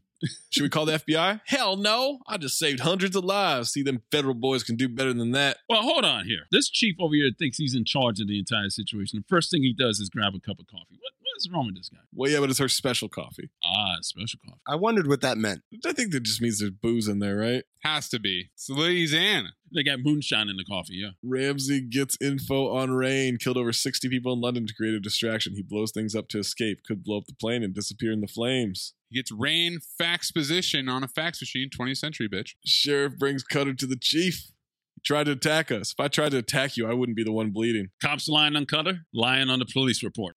That's America. I'm head of security. Well, ain't that a pickle? If you don't mind me saying so, Mr. Cutter, you ain't done too good of a job. Cutter says he can't trust Rain. He wouldn't trade hostages for fuel. Rain calls him again. One of his men betrayed him, escaped. Black man, very smooth and convincing. Hold him liable for inflicting harm on Cutter. so he betrayed a terrorist, Chief, Yeah. which means he's good. Yeah, but he's black. You bumfuck town, hick piece of shit, slap dick sheriff. How do you get Stockholm syndrome? And those yokel cops are so, so gullible. So freaking gullible. To be fair, he's got an accent. This is the most realistic depiction of police ever. This terrorist tells us this nigger is, a, is one of them. Whoa, whoa, whoa. I believe the terrorist. That was a hard Louisiana on the end of that word there. Well, they did call him boy. They called him boy over and over. They do call him boy at one point. Shout out to Hollywood realism. Sheriff then pulls a gun on Cutter. Yep. That was hilarious. Who is still handcuffed and restrained? Still Man on the plane says you're one of his. Yeah, well, I know motherfuckers who say they saw Elvis in a goddamn mall. You gonna believe that shit too? Look, he's a murderer. Put yourself in my place, Mr. Cutter. What would you do if you were me? Kill myself. Oh yeah, twentieth century. that was 20th century, bitch. When you could just tell someone to kill themselves. Yep. Rain tells Liz to kill passengers until they give him clearance. She lets out some passengers, including that fuckhead kid Norman. Rain goes down the galley elevator. Guy tries to rush off the plane. Why? Why did he try to rush off the plane? Oh, Yeah, I didn't get that either. So they could shoot someone and cause panic. Ah. But you know what? That was realistic too, because that was the same thing where, like, on a plane, you ever have this where, like, look, we're all getting off. You wait for the row ahead of you to vacate unless the person's clearly not going to go. But you always got this one person who's trying to, like, do what that dude did. And you know what? I, for one, am glad that guy got shot. Let that be a lesson to the rest of you. Don't try to rush off the plane. Yeah. Wait your turn. You don't need to stand up as soon as it lands. If you're in the aisle, go for it. If you're in the window seat, relax. What are you standing up and crouching for? Yeah, chill your ass back. What if you had to cover a hockey game within an hour, like I had to do going up to Tampa for the Panthers Lightning series? What do you do then? First of all, why are you flying to land within an hour of puck drop? Uh, it's the only tickets I can afford. I mean, you know, I'm, I'm don't exactly make the same amount of money you do. No, it's- Right, exactly. Yeah. Hold on, you're, you're covering the Americas. game. That's that's what two, two Americas. Expense it. I'm sure as you're not renting a car. Yeah. Expense it. Expense it. This is before our uh, Oh. fancy expensing system. So I believe this was before DraftKings. yeah, this is way before DraftKings. There was no expensing at that time. While these guys are all hemming up Wesley Snipes like he's the main suspect. Meanwhile, our trio of terrorists decide to just hop out and just walk in the opposite direction. Because at first I thought we're gonna do the terrorists mix themselves in with the actual hostages. Then I remembered, no, these guys weren't in disguise at any moment. But then I thought, like, oh, when you shoot this dude, now everyone's running scared and screaming. You created the diversion because earlier they said he likes to create a diversion and get away. And I'm like, it's perfect. You created a diversion, everyone's going crazy. You just run with all the crazy people. No one's going to stop you and say, wait, wait, you're the terrorist. But instead, they slide down and they walk out in the, the opposite direction. Like, no one's going to notice why those three guys walking that way very calmly, might I add. Have you met this chief of police? Damn it, Chief, it's a trick. Sheriff says to shoot Cutter if he tries to get cute. In the leg, he might be telling the truth. There's a long pause between shoot him in the leg. You want to be culpable. That's when the other sheriff says, Shut up, boy. There it is. You ain't said shit I want to hear. Then Cutter beats the shit out of the two sheriffs. Yeah, all of a sudden, one of his hands is free. He's in handcuffs. Next scene, not in handcuffs, beats the shit out of him. No, because he grabbed the keys. I rewound it. They did not show that. They did not show him undoing the handcuffs. I don't agree with that either. I didn't see any keys. Was he handcuffed? Yes. I thought they just had. Wasn't he? Mesdames et messieurs, welcome to Cinephobe. I thought they just had it hemmed up like a man under each arm or whatever. When he knocks out the second cop who's like at the bottom of the stairs, that dude, ass on. Oh my God. he looked like he was fainting after getting kicked in the face. Cutter rounded, Cutter, wa- Cutter walks out onto the tarmac, and the cop's like, whoa, whoa, whoa. He just roundhouses this dude. He's pissed at this point. He has no time for this shit. kicks the shit out of this dude. Yeah, he didn't want to be called boy again. That's what happened. He grabs a motorcycle, he rides through the airfield. Sheriffs start chasing him as he crashes through a gate. The only reason I would consider learning how to ride a motorcycle is so I could crash through a gate with one. That looks like the most fun. I don't think it works like that. I just saw him do it. Zach, this is like a step shy of saying I want a motorcycle because I want to get in a fight with somebody while I'm on a motorcycle. Then use the motorcycle as a weapon as I'm hitting. Yeah. Gemini man. That was a faux buff. Chief, the prisoner got away. No shit, Earl. He's head to the fairground. Want us to head out there? Why? So he can keep whooping your dumb ass? I laughed. And then Rain and them boys see Cutter showing up. He's walking through the fair. He's the only black guy there for a while. The fairground, Mm-hmm. so many Confederate flags. So many. Oh, so many Confederate flags that I submit to you. We got another repeat Same offender. Note too, bro. Confederate flags, repeat offender after Wild Wild West and Johnny Be Good. Remember the football team? I admire the attempt for realism, but like, did we really need it? Wesley Snipes tries to blend in by grabbing popcorn. Yeah. That was his way of blending in. He pays for it too, which is nice of him, I guess. How did he get his wallet back? He just had some loose change in his pockets. Paying for shit with change. 20th century, bitch. Eh. Also, Zach Harper is trying to break into a car. Ned Helms is stalking him. Cutter is stalking Rain. Human stockipede. Beardless Zach Harper stalking Wesley. Human stockipede. My next note. Whoa, two other black guys. Hey. Whoa, brother. FBI talks to the chief, verifies Cutter's identity. Don't worry, we'll catch him. Yeah, well, I hope you have a good early retirement plan. You better not hurt Cutter. If he's hurt, I'll press charges myself. Yeah, that chief was all big and bad, like you know, he was Mhm. running the show until he mentioned Cutter to the FBI. He's like, oh, Yep. game over now. Now Henderson's setting him straight. My next note. I love a good fair. Love a fair. It's been a while, but I do enjoy them as well. Yeah, nothing better than a good fair. Yeah, fairs are fun, man. Great food. Misogynistic Zach. You- What? Love affair? Love affair. Love affair. How's that making you Yeah, misogynistic? how's that misogynistic? Isn't it the opposite? It's just a double entendre. Cheat, cheating women. Uh, He loves love. cheating women like uh, you know disposable kind of things. You know. To the respect of women, to people respecting women. Okay. Square dancing in the farm tent. Ned Helms keeps stalking Cutter. He sees Rain again, who's next to a child. Ned Helms Um, shoots at Cutter as a clown walks in front of him, and the clown is dead. Everybody's running now. Cutter runs, jumps up a Ferris wheel. What was his exit strategy there? Beardless Zach Harper couldn't work the controls, so he just said, "Fuck it, I'm gonna start climbing." Yeah, absolutely. Well, no, Rain told him to get up there. No, he looks at No. the controls and considers that, and he's like, nah. Yes. He's just like, "Ah." I don't know what the fuck this is. I'm not a carny. like Zach Harper with about seventy percent of the pod done. Like, all right, some shit or something. Like, he just looked at it and just Right. Yeah. Yeah. Ned Helms starts climbing up the Ferris wheel pretty fearlessly, by the way. Like he's going up there like like a like a spider monkey. A Catwoman. Yeah, that was impressive. He's fucking high up there. Cutter kicks him off and he is dead. dead on the ground. Why is he in that position? Why is his butt propped up in that manner? What's going on here? Rigor mortis set in earlier, I guess. Ass up, face down, ass up. That's how Yeah. That's the way we like to fall off a Ferris wheel. beardless Zach Harper. They're now chasing through a merry-go-round. Why? Rain shoots the fuck out of a fake horse head. But why would you chase someone to a merry-go-round? Uh, He eventually jumps off. This is all just what can we use at the fair to make shit look cool? Yeah. There's also a great little spin around a pole that Wesley does when he gets down Oh, yeah. from the Ferris wheel for absolutely no reason, just for flair. I mean, they could have used the fun house, a house full of mirrors or something. Oh, Funhouse would have been great. Mm. No budget for that, guys. Come on. Not enough budget for fun house. I mean, they had 15 million. You couldn't get a fun house. You can get a funhouse for $15 million. I mean, you don't think you can get a funhouse for $15 million? You think those co- things cost more than $15 million? How much was the dunk tank? I mean, You think Duchess Tamasoa was was came cheap? Whatever her name is. What? Duchess Tomasawa? Whatever her name was. Mrs. Edwards. Duchess, Duchess Tagabailoa? What are you? Duchess Tomasello. That's what I said.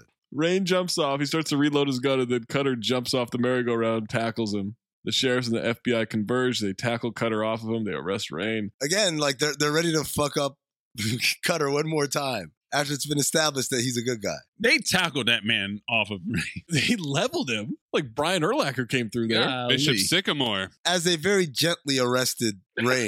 like he was Dylan fucking Roof. I think they took him to Burger King afterwards. Mm-hmm. Cutter says there's another one with a tan jacket and navy pants. Then we see Vincent moving towards an ambulance. He's a chameleon. Sly lands in the helicopter. This is when I realized that he was still in this movie.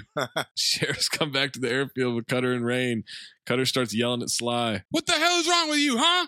This your idea of a surprise? You fucking put me on a plane with a goddamn terrorist? FBI agent says two agents Rain murdered were friends of his. Thank you for telling me. I do enjoy knowing the people whose lives I've touched. Cutter says he'll rip Rain's throat out. Rain says if he's not released, people will be killed. His colleagues have instructions to start killing passengers in 20 minutes. This dude is so locked in on time. He really is a punctual guy. He's a sophisticated aristocrat. Time is of the essence, apparently. Going to prepare to swarm the plane. Best sharpshooters will be there. Cutter will signal who to shoot, take out Rain, and rush the door. Then Cutter wants to tell Rain, make it look like it was his plan alone. Vincent has disguised himself once again. Cutter goes in to talk to Rain. Mr. Cutter, kind of you to pay me a visit. You've been a worthy adversary. Shame we won't work together again. Let me tell you something. If anybody else gets hurt on that plane, it's gonna take a hell of a lot more than a prison cell to keep me from ripping your fucking nuts off. I'd come to expect more from you than cheap vulgarities. You and I both know I will never see the inside of a prison. The notion of good over evil will not allow you to sit idly by and watch the needless death of your fellow citizens. Well, you know, Rain, you got a good point. Maybe I should just kill you right here, then, huh? You wouldn't take advantage of a helpless man, would you? It's never stopped you. That's the American way, isn't it, brother? Incredible movie for brother. hey, brother. This is the most brother movie we've had, right? A lot of boys and a lot of brothers. Yeah. You should know. You're used to being taken advantage of. I want him off the plane, Rain. We share the same hunger. We're both killers. I know the breed, Cutter. Rain tells Cutter, trust your instincts. My instincts are to wax your ass all over this floor. Can you feel the tension in the air right now? Those are your emotions acting without the benefit of intellect. Rain says, Don't fail the passengers. Their lives are in his hands. And then Mrs. Edwards yells at Forget. Marty calms her down, says, Remain calm, gives her a warm towel. Marty's still doing her job constantly. I wouldn't be doing shit for those passengers if I was the flight attendant. Rain's headed back to the plane. He's ready to leave their lovely little town. Two agents walk him up the stairs. Cutter is watching, giving instructions to the sharpshooters. Forget opens the door. Cutter says, Take them. And that's when the agents get shot instead of Rain. Yes, because it turns out that the sniper scope that we've been seeing this whole time wasn't an agent, it was Vincent all along. But here's my question Vincent had the scope trained on the back of Rain's head. Who was like fact checking him? Why was he trying to throw anyone off the scent of the scope that only he could see through? That's a great question. It's just throwing us off. Mm-hmm. It's what we call film misdirection. Film noir. film noir. Flight 163, this is Daddy. Poppy talk. Also, the remote or the walkie talkie, whatever the thing is that Wesley's holding in his hands, very 20th century, bitch. Early 20th Oh, it's century. big as fuck. That shit was humongous. That was like some 1917 shit right there. Yeah, that was out of World War One. We've got a shootout. Henderson gets shot. Ass on. The blue stair car slowly backing away, topples over, and explodes. You're going to get some hop ons. Gotta watch out for those hop ons. Yeah, I had no idea that was going to explode. That's not good enough to be an explosion. Plane starts taking off. Cutter rolls and kills Vincent. Cutter then jumps in the car and tells the chief to drive to the plane. Cutter tells Sly this should be covered by health insurance. Yeah, under mental illness. Banter. Hold on now. You're skipping over a lot there. There's a lot of banter in that scene. That's the start of that scene. There's banter after that. There's Chief talking about the wife's gun. Mm. No! You're gonna watch me sneak on the plane without a ticket. I knew you were crazier than a June bug the minute I laid eyes on your ass. Look, Chief, I thought all you ham hock and country biscuit eating boys knew how to drive. Was that a bunch of bullshit or what? Banter! Hold on now. This is too tense of a scene, a situation for these guys to be joking around about shit like uh, health insurance. Like, what's going on here? No, no, Roy. Stop applying your 21st century ma'am ideals to this. It's an action movie. We are going to get banter in the most tense of tensiest moments. And it was the three way banter, which was pretty awesome. Yeah, but I mean, I deal with logic Mm-hmm. on a day to day basis. Look it up. This is illogical. Uh, The programming language? Oh, you know. Chief gives Cutter his wife's gun. Better come back in perfect condition. They pull up to the plane. Cutter gets on the landing gear, rides it as the plane takes off. Rain's following Marty around, who's still doing her job. He licks his fingers. He asks for a drink. Oh, my God. What do you want? Anything wet. This is a really weird time to get horny. That's when Liz Hurley storms off. Rolls her eyes. Going back to what you said earlier, Zach, because this is the same no two bro situation. Why is she still stewarding? It's crazy, right? It doesn't make any sense. It doesn't. Why are you mixing drinks? I would be in a fucking first class chair, feet up, drinking myself. Then, all of a sudden, this guy pulls out a gun. Well, I knew any delay's gonna cost her her pinky toe, so I got out of the seat and I started walking towards him. He says, Where do you think you're going, Crackerjack? I says, Well, I got a little prize for you, buddy. Plow, plow, yeah. Knocked him out cold. How could you do that? Yeah, then everybody is screaming because the driver, he's passed out because of all the commotion. The bus is out of control. So I grab him by the collar, I take him out of the seat, I get behind the wheel, now I'm driving the bus. You're Batman. Yeah, yeah, I am Batman. Then the mugger, he comes to and he starts choking me. So I'm fighting him off with one hand and I kept driving the bus with the other, you know? Then I managed to open up the door and I kicked him out the door, you know, with my foot, you know, at the next stop. You kept making all the stops?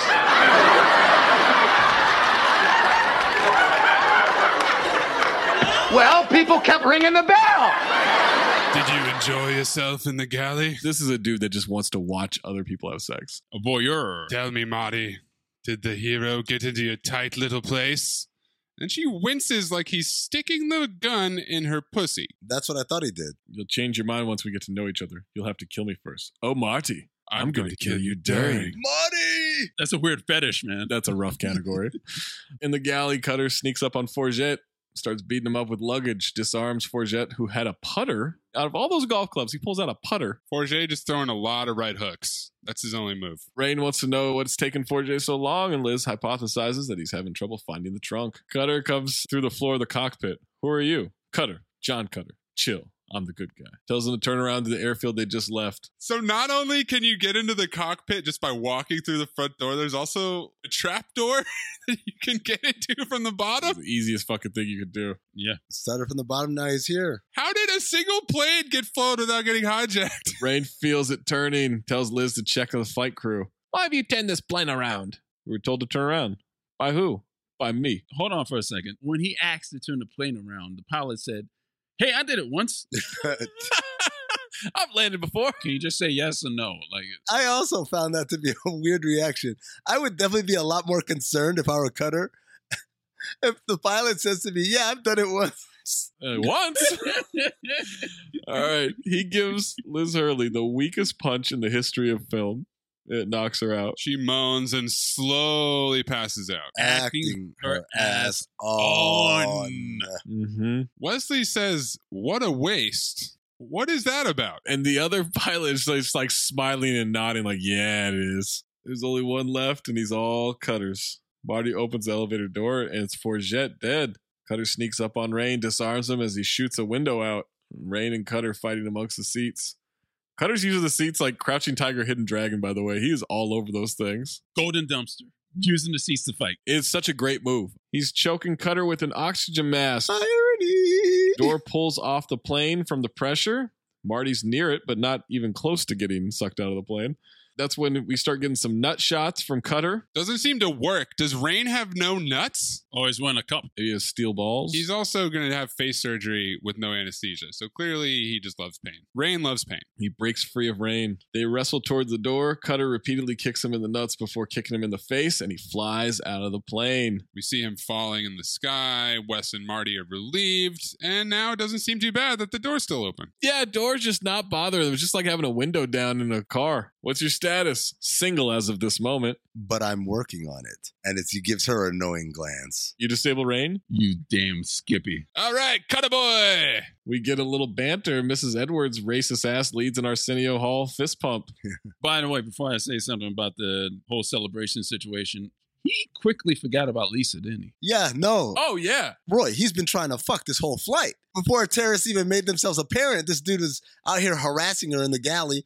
He was hitting the button, the stewardess button, before they took off. Ticket aspirin. I mean, that was not flirting. If he was trying to get his dick wet, he could have just banged the TSA agent. Yeah, but he had to make the flight, though. There's no time. Maybe for you. And time is of the essence. Plane lands. The press rushes the plane on the tarmac. Sly sees Cutter with Marty. Cutter says he's taking a vacation and wants a raise. Done. Yeah, senior woos the the, the whoop, whoop, whoop for everybody in the plane. Yeah, phobe, phobe, phobe, phobe, motherfucking phobe. Can't wait for that granny to tell her grandchildren that Arsenio Hall stopped terrorists on her flight to Van Nuys. And then was too modest to mention it on his show. Ready to get out of here? Where do you want to go? Any place but here. Sly wants John to deal with the reporters. This isn't his bag. Liz Hurley, only one who got arrested there because everybody else is dead. She's also got a fat lip. Cutter and this flight attendant is just leaving an active crime scene. Just like they're gone. Bye. See you later. Mm-hmm. Just walking away. Just walk away. Sly takes credit for the anti-terrorism effort on the plane. He calls it an extraordinary success. Their counterterrorism program. I said, how many people died today? What are you talking A about? lot of people died. Yeah. Somebody was kicked out of a plane. You let all these people get on a flight with guns. I don't know, man. This maybe this might be a pre 9/11 thing. Did they stop the terrorists? I mean, but at what cost? At what cost? Cutter and Marty will walk five miles to town instead of getting a ride with the chief. You didn't happen to see my wife's gun, did you?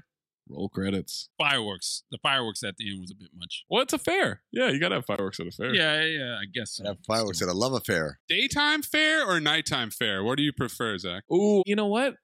Maybe a little bit of a on the fence situation here, but I like a daytime fair that turns into a nighttime fair. Wow, an all day affair. Yeah, I like an evening fair. Love affair. Trivia.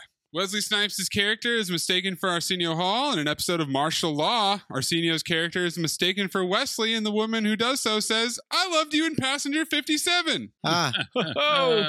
Originally, this was supposed to be Clint Eastwood fighting Iranian terrorists. Of course. But the head of Warner Brothers said, quote, they'll blow up a bunch of theaters if we do that. God damn. But somehow they got over that pretty quick and they made Executive Decision. They made 1517 to Paris. They made shit that other movies where Middle Eastern people are generic terrorists. And True Lies for Fox, by the way. The writer Stuart Raffel said he did a couple of rewrites for them for Warner Brothers, who owned it. And then I got another picture and came back, and then it became a black movie. Wow. I mean, jeez. He also said he couldn't think of a title of the film, but noticed a bottle of ketchup and was inspired by the Heinz 57 mark to call the film Passenger 57. Hence that review that said if you hit the 57, the movie comes out. Ah. After Clint Eastwood, they tried to pitch it to Sylvester Stallone, but he turned it down to do Stop or My Mom Will Shoot. File. Yeah, that was an interesting decision. However, just for fun, the scriptwriter named one of the major characters Sly. Stallone month. Collision course. Oh, shit. Before that, Brian Bosworth was offered the lead role but had to turn it down due to surgery for his career ending football injury. What? When it was rewritten black, other leads that were considered were Eddie Murphy and Denzel Washington. Not as good. I think this excels with Wes. I don't know. I think it's pretty interesting uh, thinking about a Beverly Hills cop in the uh, in the sky situation. It'd be good, but we're not getting the martial arts, right? We're not getting gotta go, gotta go, and then front kick. Also, big movie for front kicks. Yeah. How are you going to put a banana in the airplane turbine? Speaking of that, speaking of Wesley and doing front kicks and back kicks, big part of why Passenger 57 helped establish Wesley Snipes as an action star was the actor's willingness to throw himself into the action. He did most of his own stunts, including the motorcycle riding.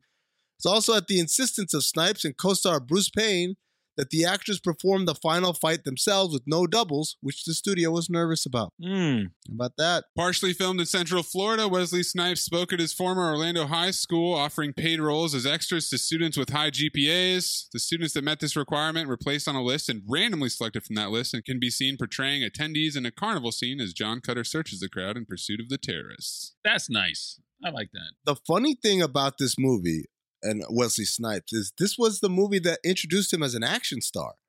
Up until this point, he wasn't known for action. Wesley Snipes really is like the the unicorn in that he's a classically trained actor. He went to a school of performing arts, but also has a black belt in several martial arts. And so you got this ridiculous athlete who was also an incredible actor. But it took Passenger 57 for people to see him in that role. And after that, the floodgates obviously opened on action roles for him. The original draft of the screenplay set the action at night. It was changed to a daylight story setting to save money. The original pick to play Sly, Michael Madsen. Michael Madsen and Tom Sizemore, same guy. Yeah. Yes. They could easily flip flop in any part, and they'd be great. I don't know. Does Michael Madsen have a problem with his dick being too big that it hurts? Yeah, you can't fake that. You, you, can- you know what? You cannot fake that. I'll tell you. Marcus Trower of Empire Magazine stated that Bruce Payne was a brilliantly disconcerting madman, with his flowing blonde Jesus locks, armor piercing stare, and casual sadism.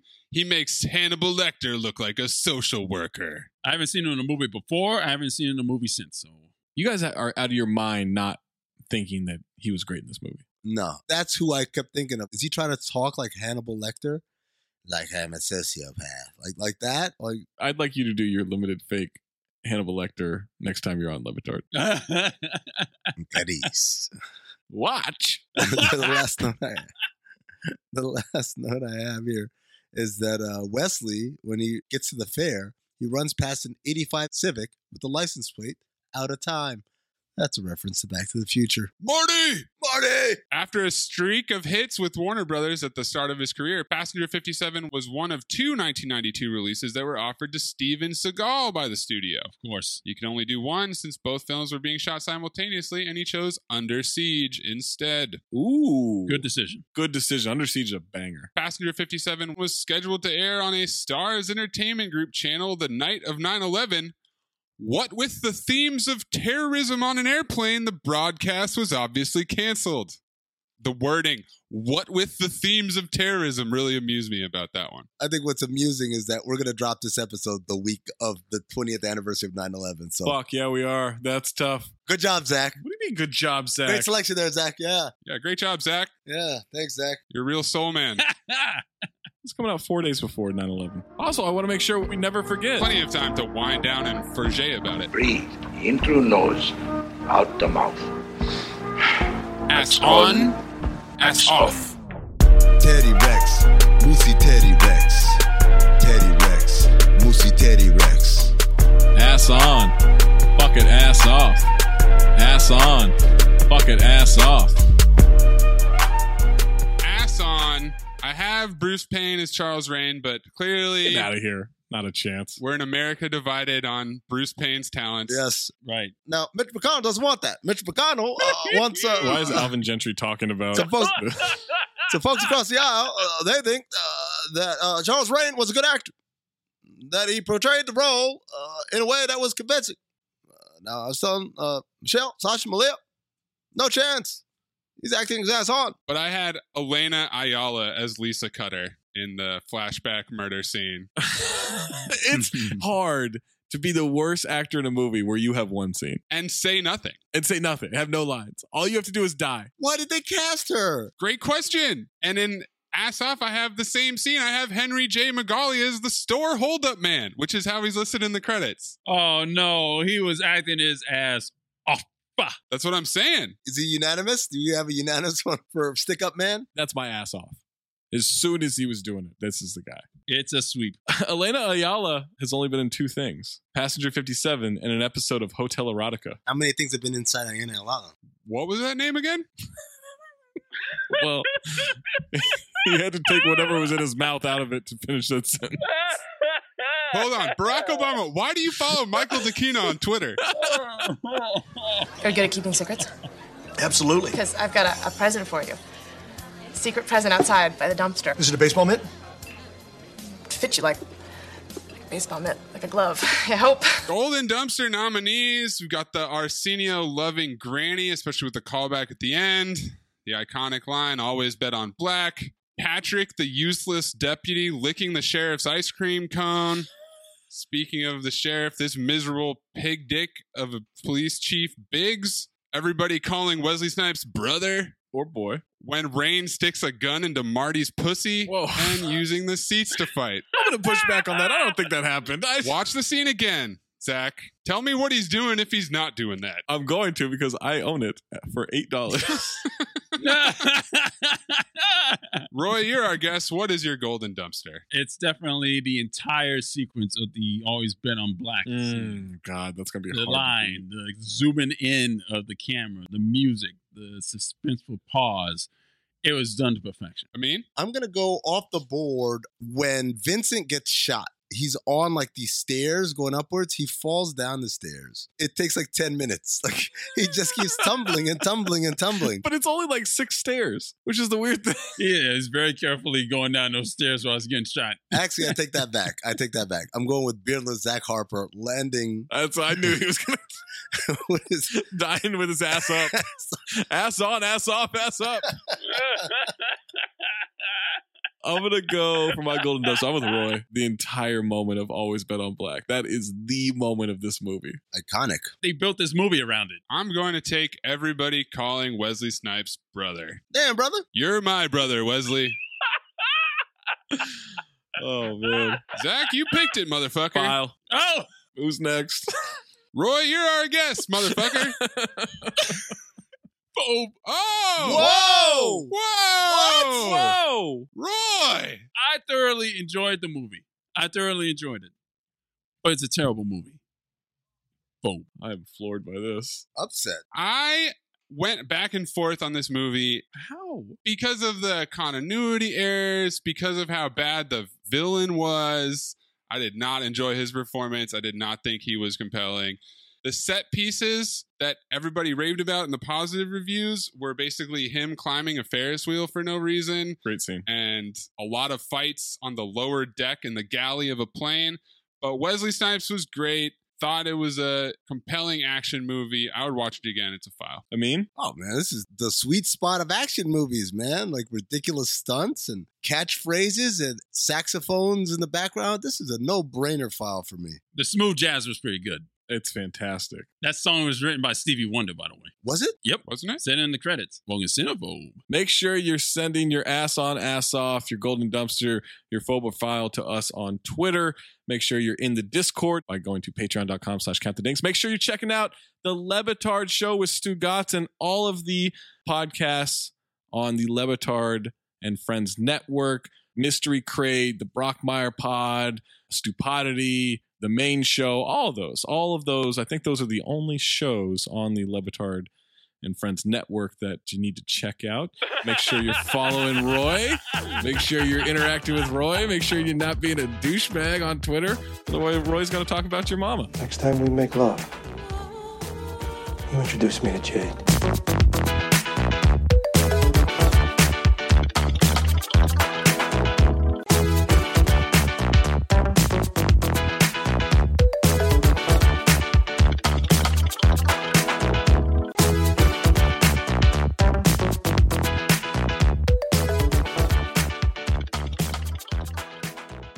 All right, guys, I'm up next in Snipes Month to close out the picks before we get to the poll. And I have been thinking hard about this. I'm not sure. Wait, wait, wait, wait, wait, wait, wait, wait, wait, Mace. What's up? This is episode 100 coming up, right? Is it? Isn't it? Mesdames and messieurs. Welcome to Centophobe. Is it really 100? It's episode 100. 100 years, Morty. 100 years.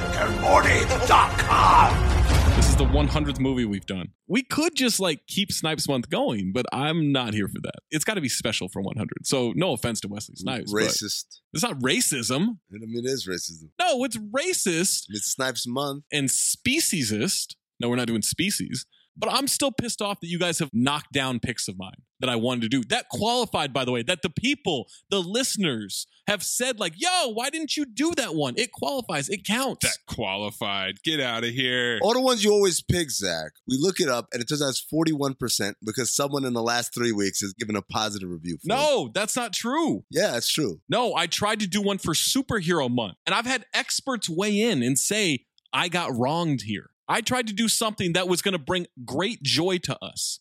And I'm pissed off. And the fact that, look, I don't know much about these superheroes. I don't know much about these comic book stuff, but some of our nerd listeners do. And they were with me. They ride with me on this. They said that I was in the right and you guys were in the wrong. I trusted you guys. And I'm pissed off that I got overridden. So we're doing a special 100th episode.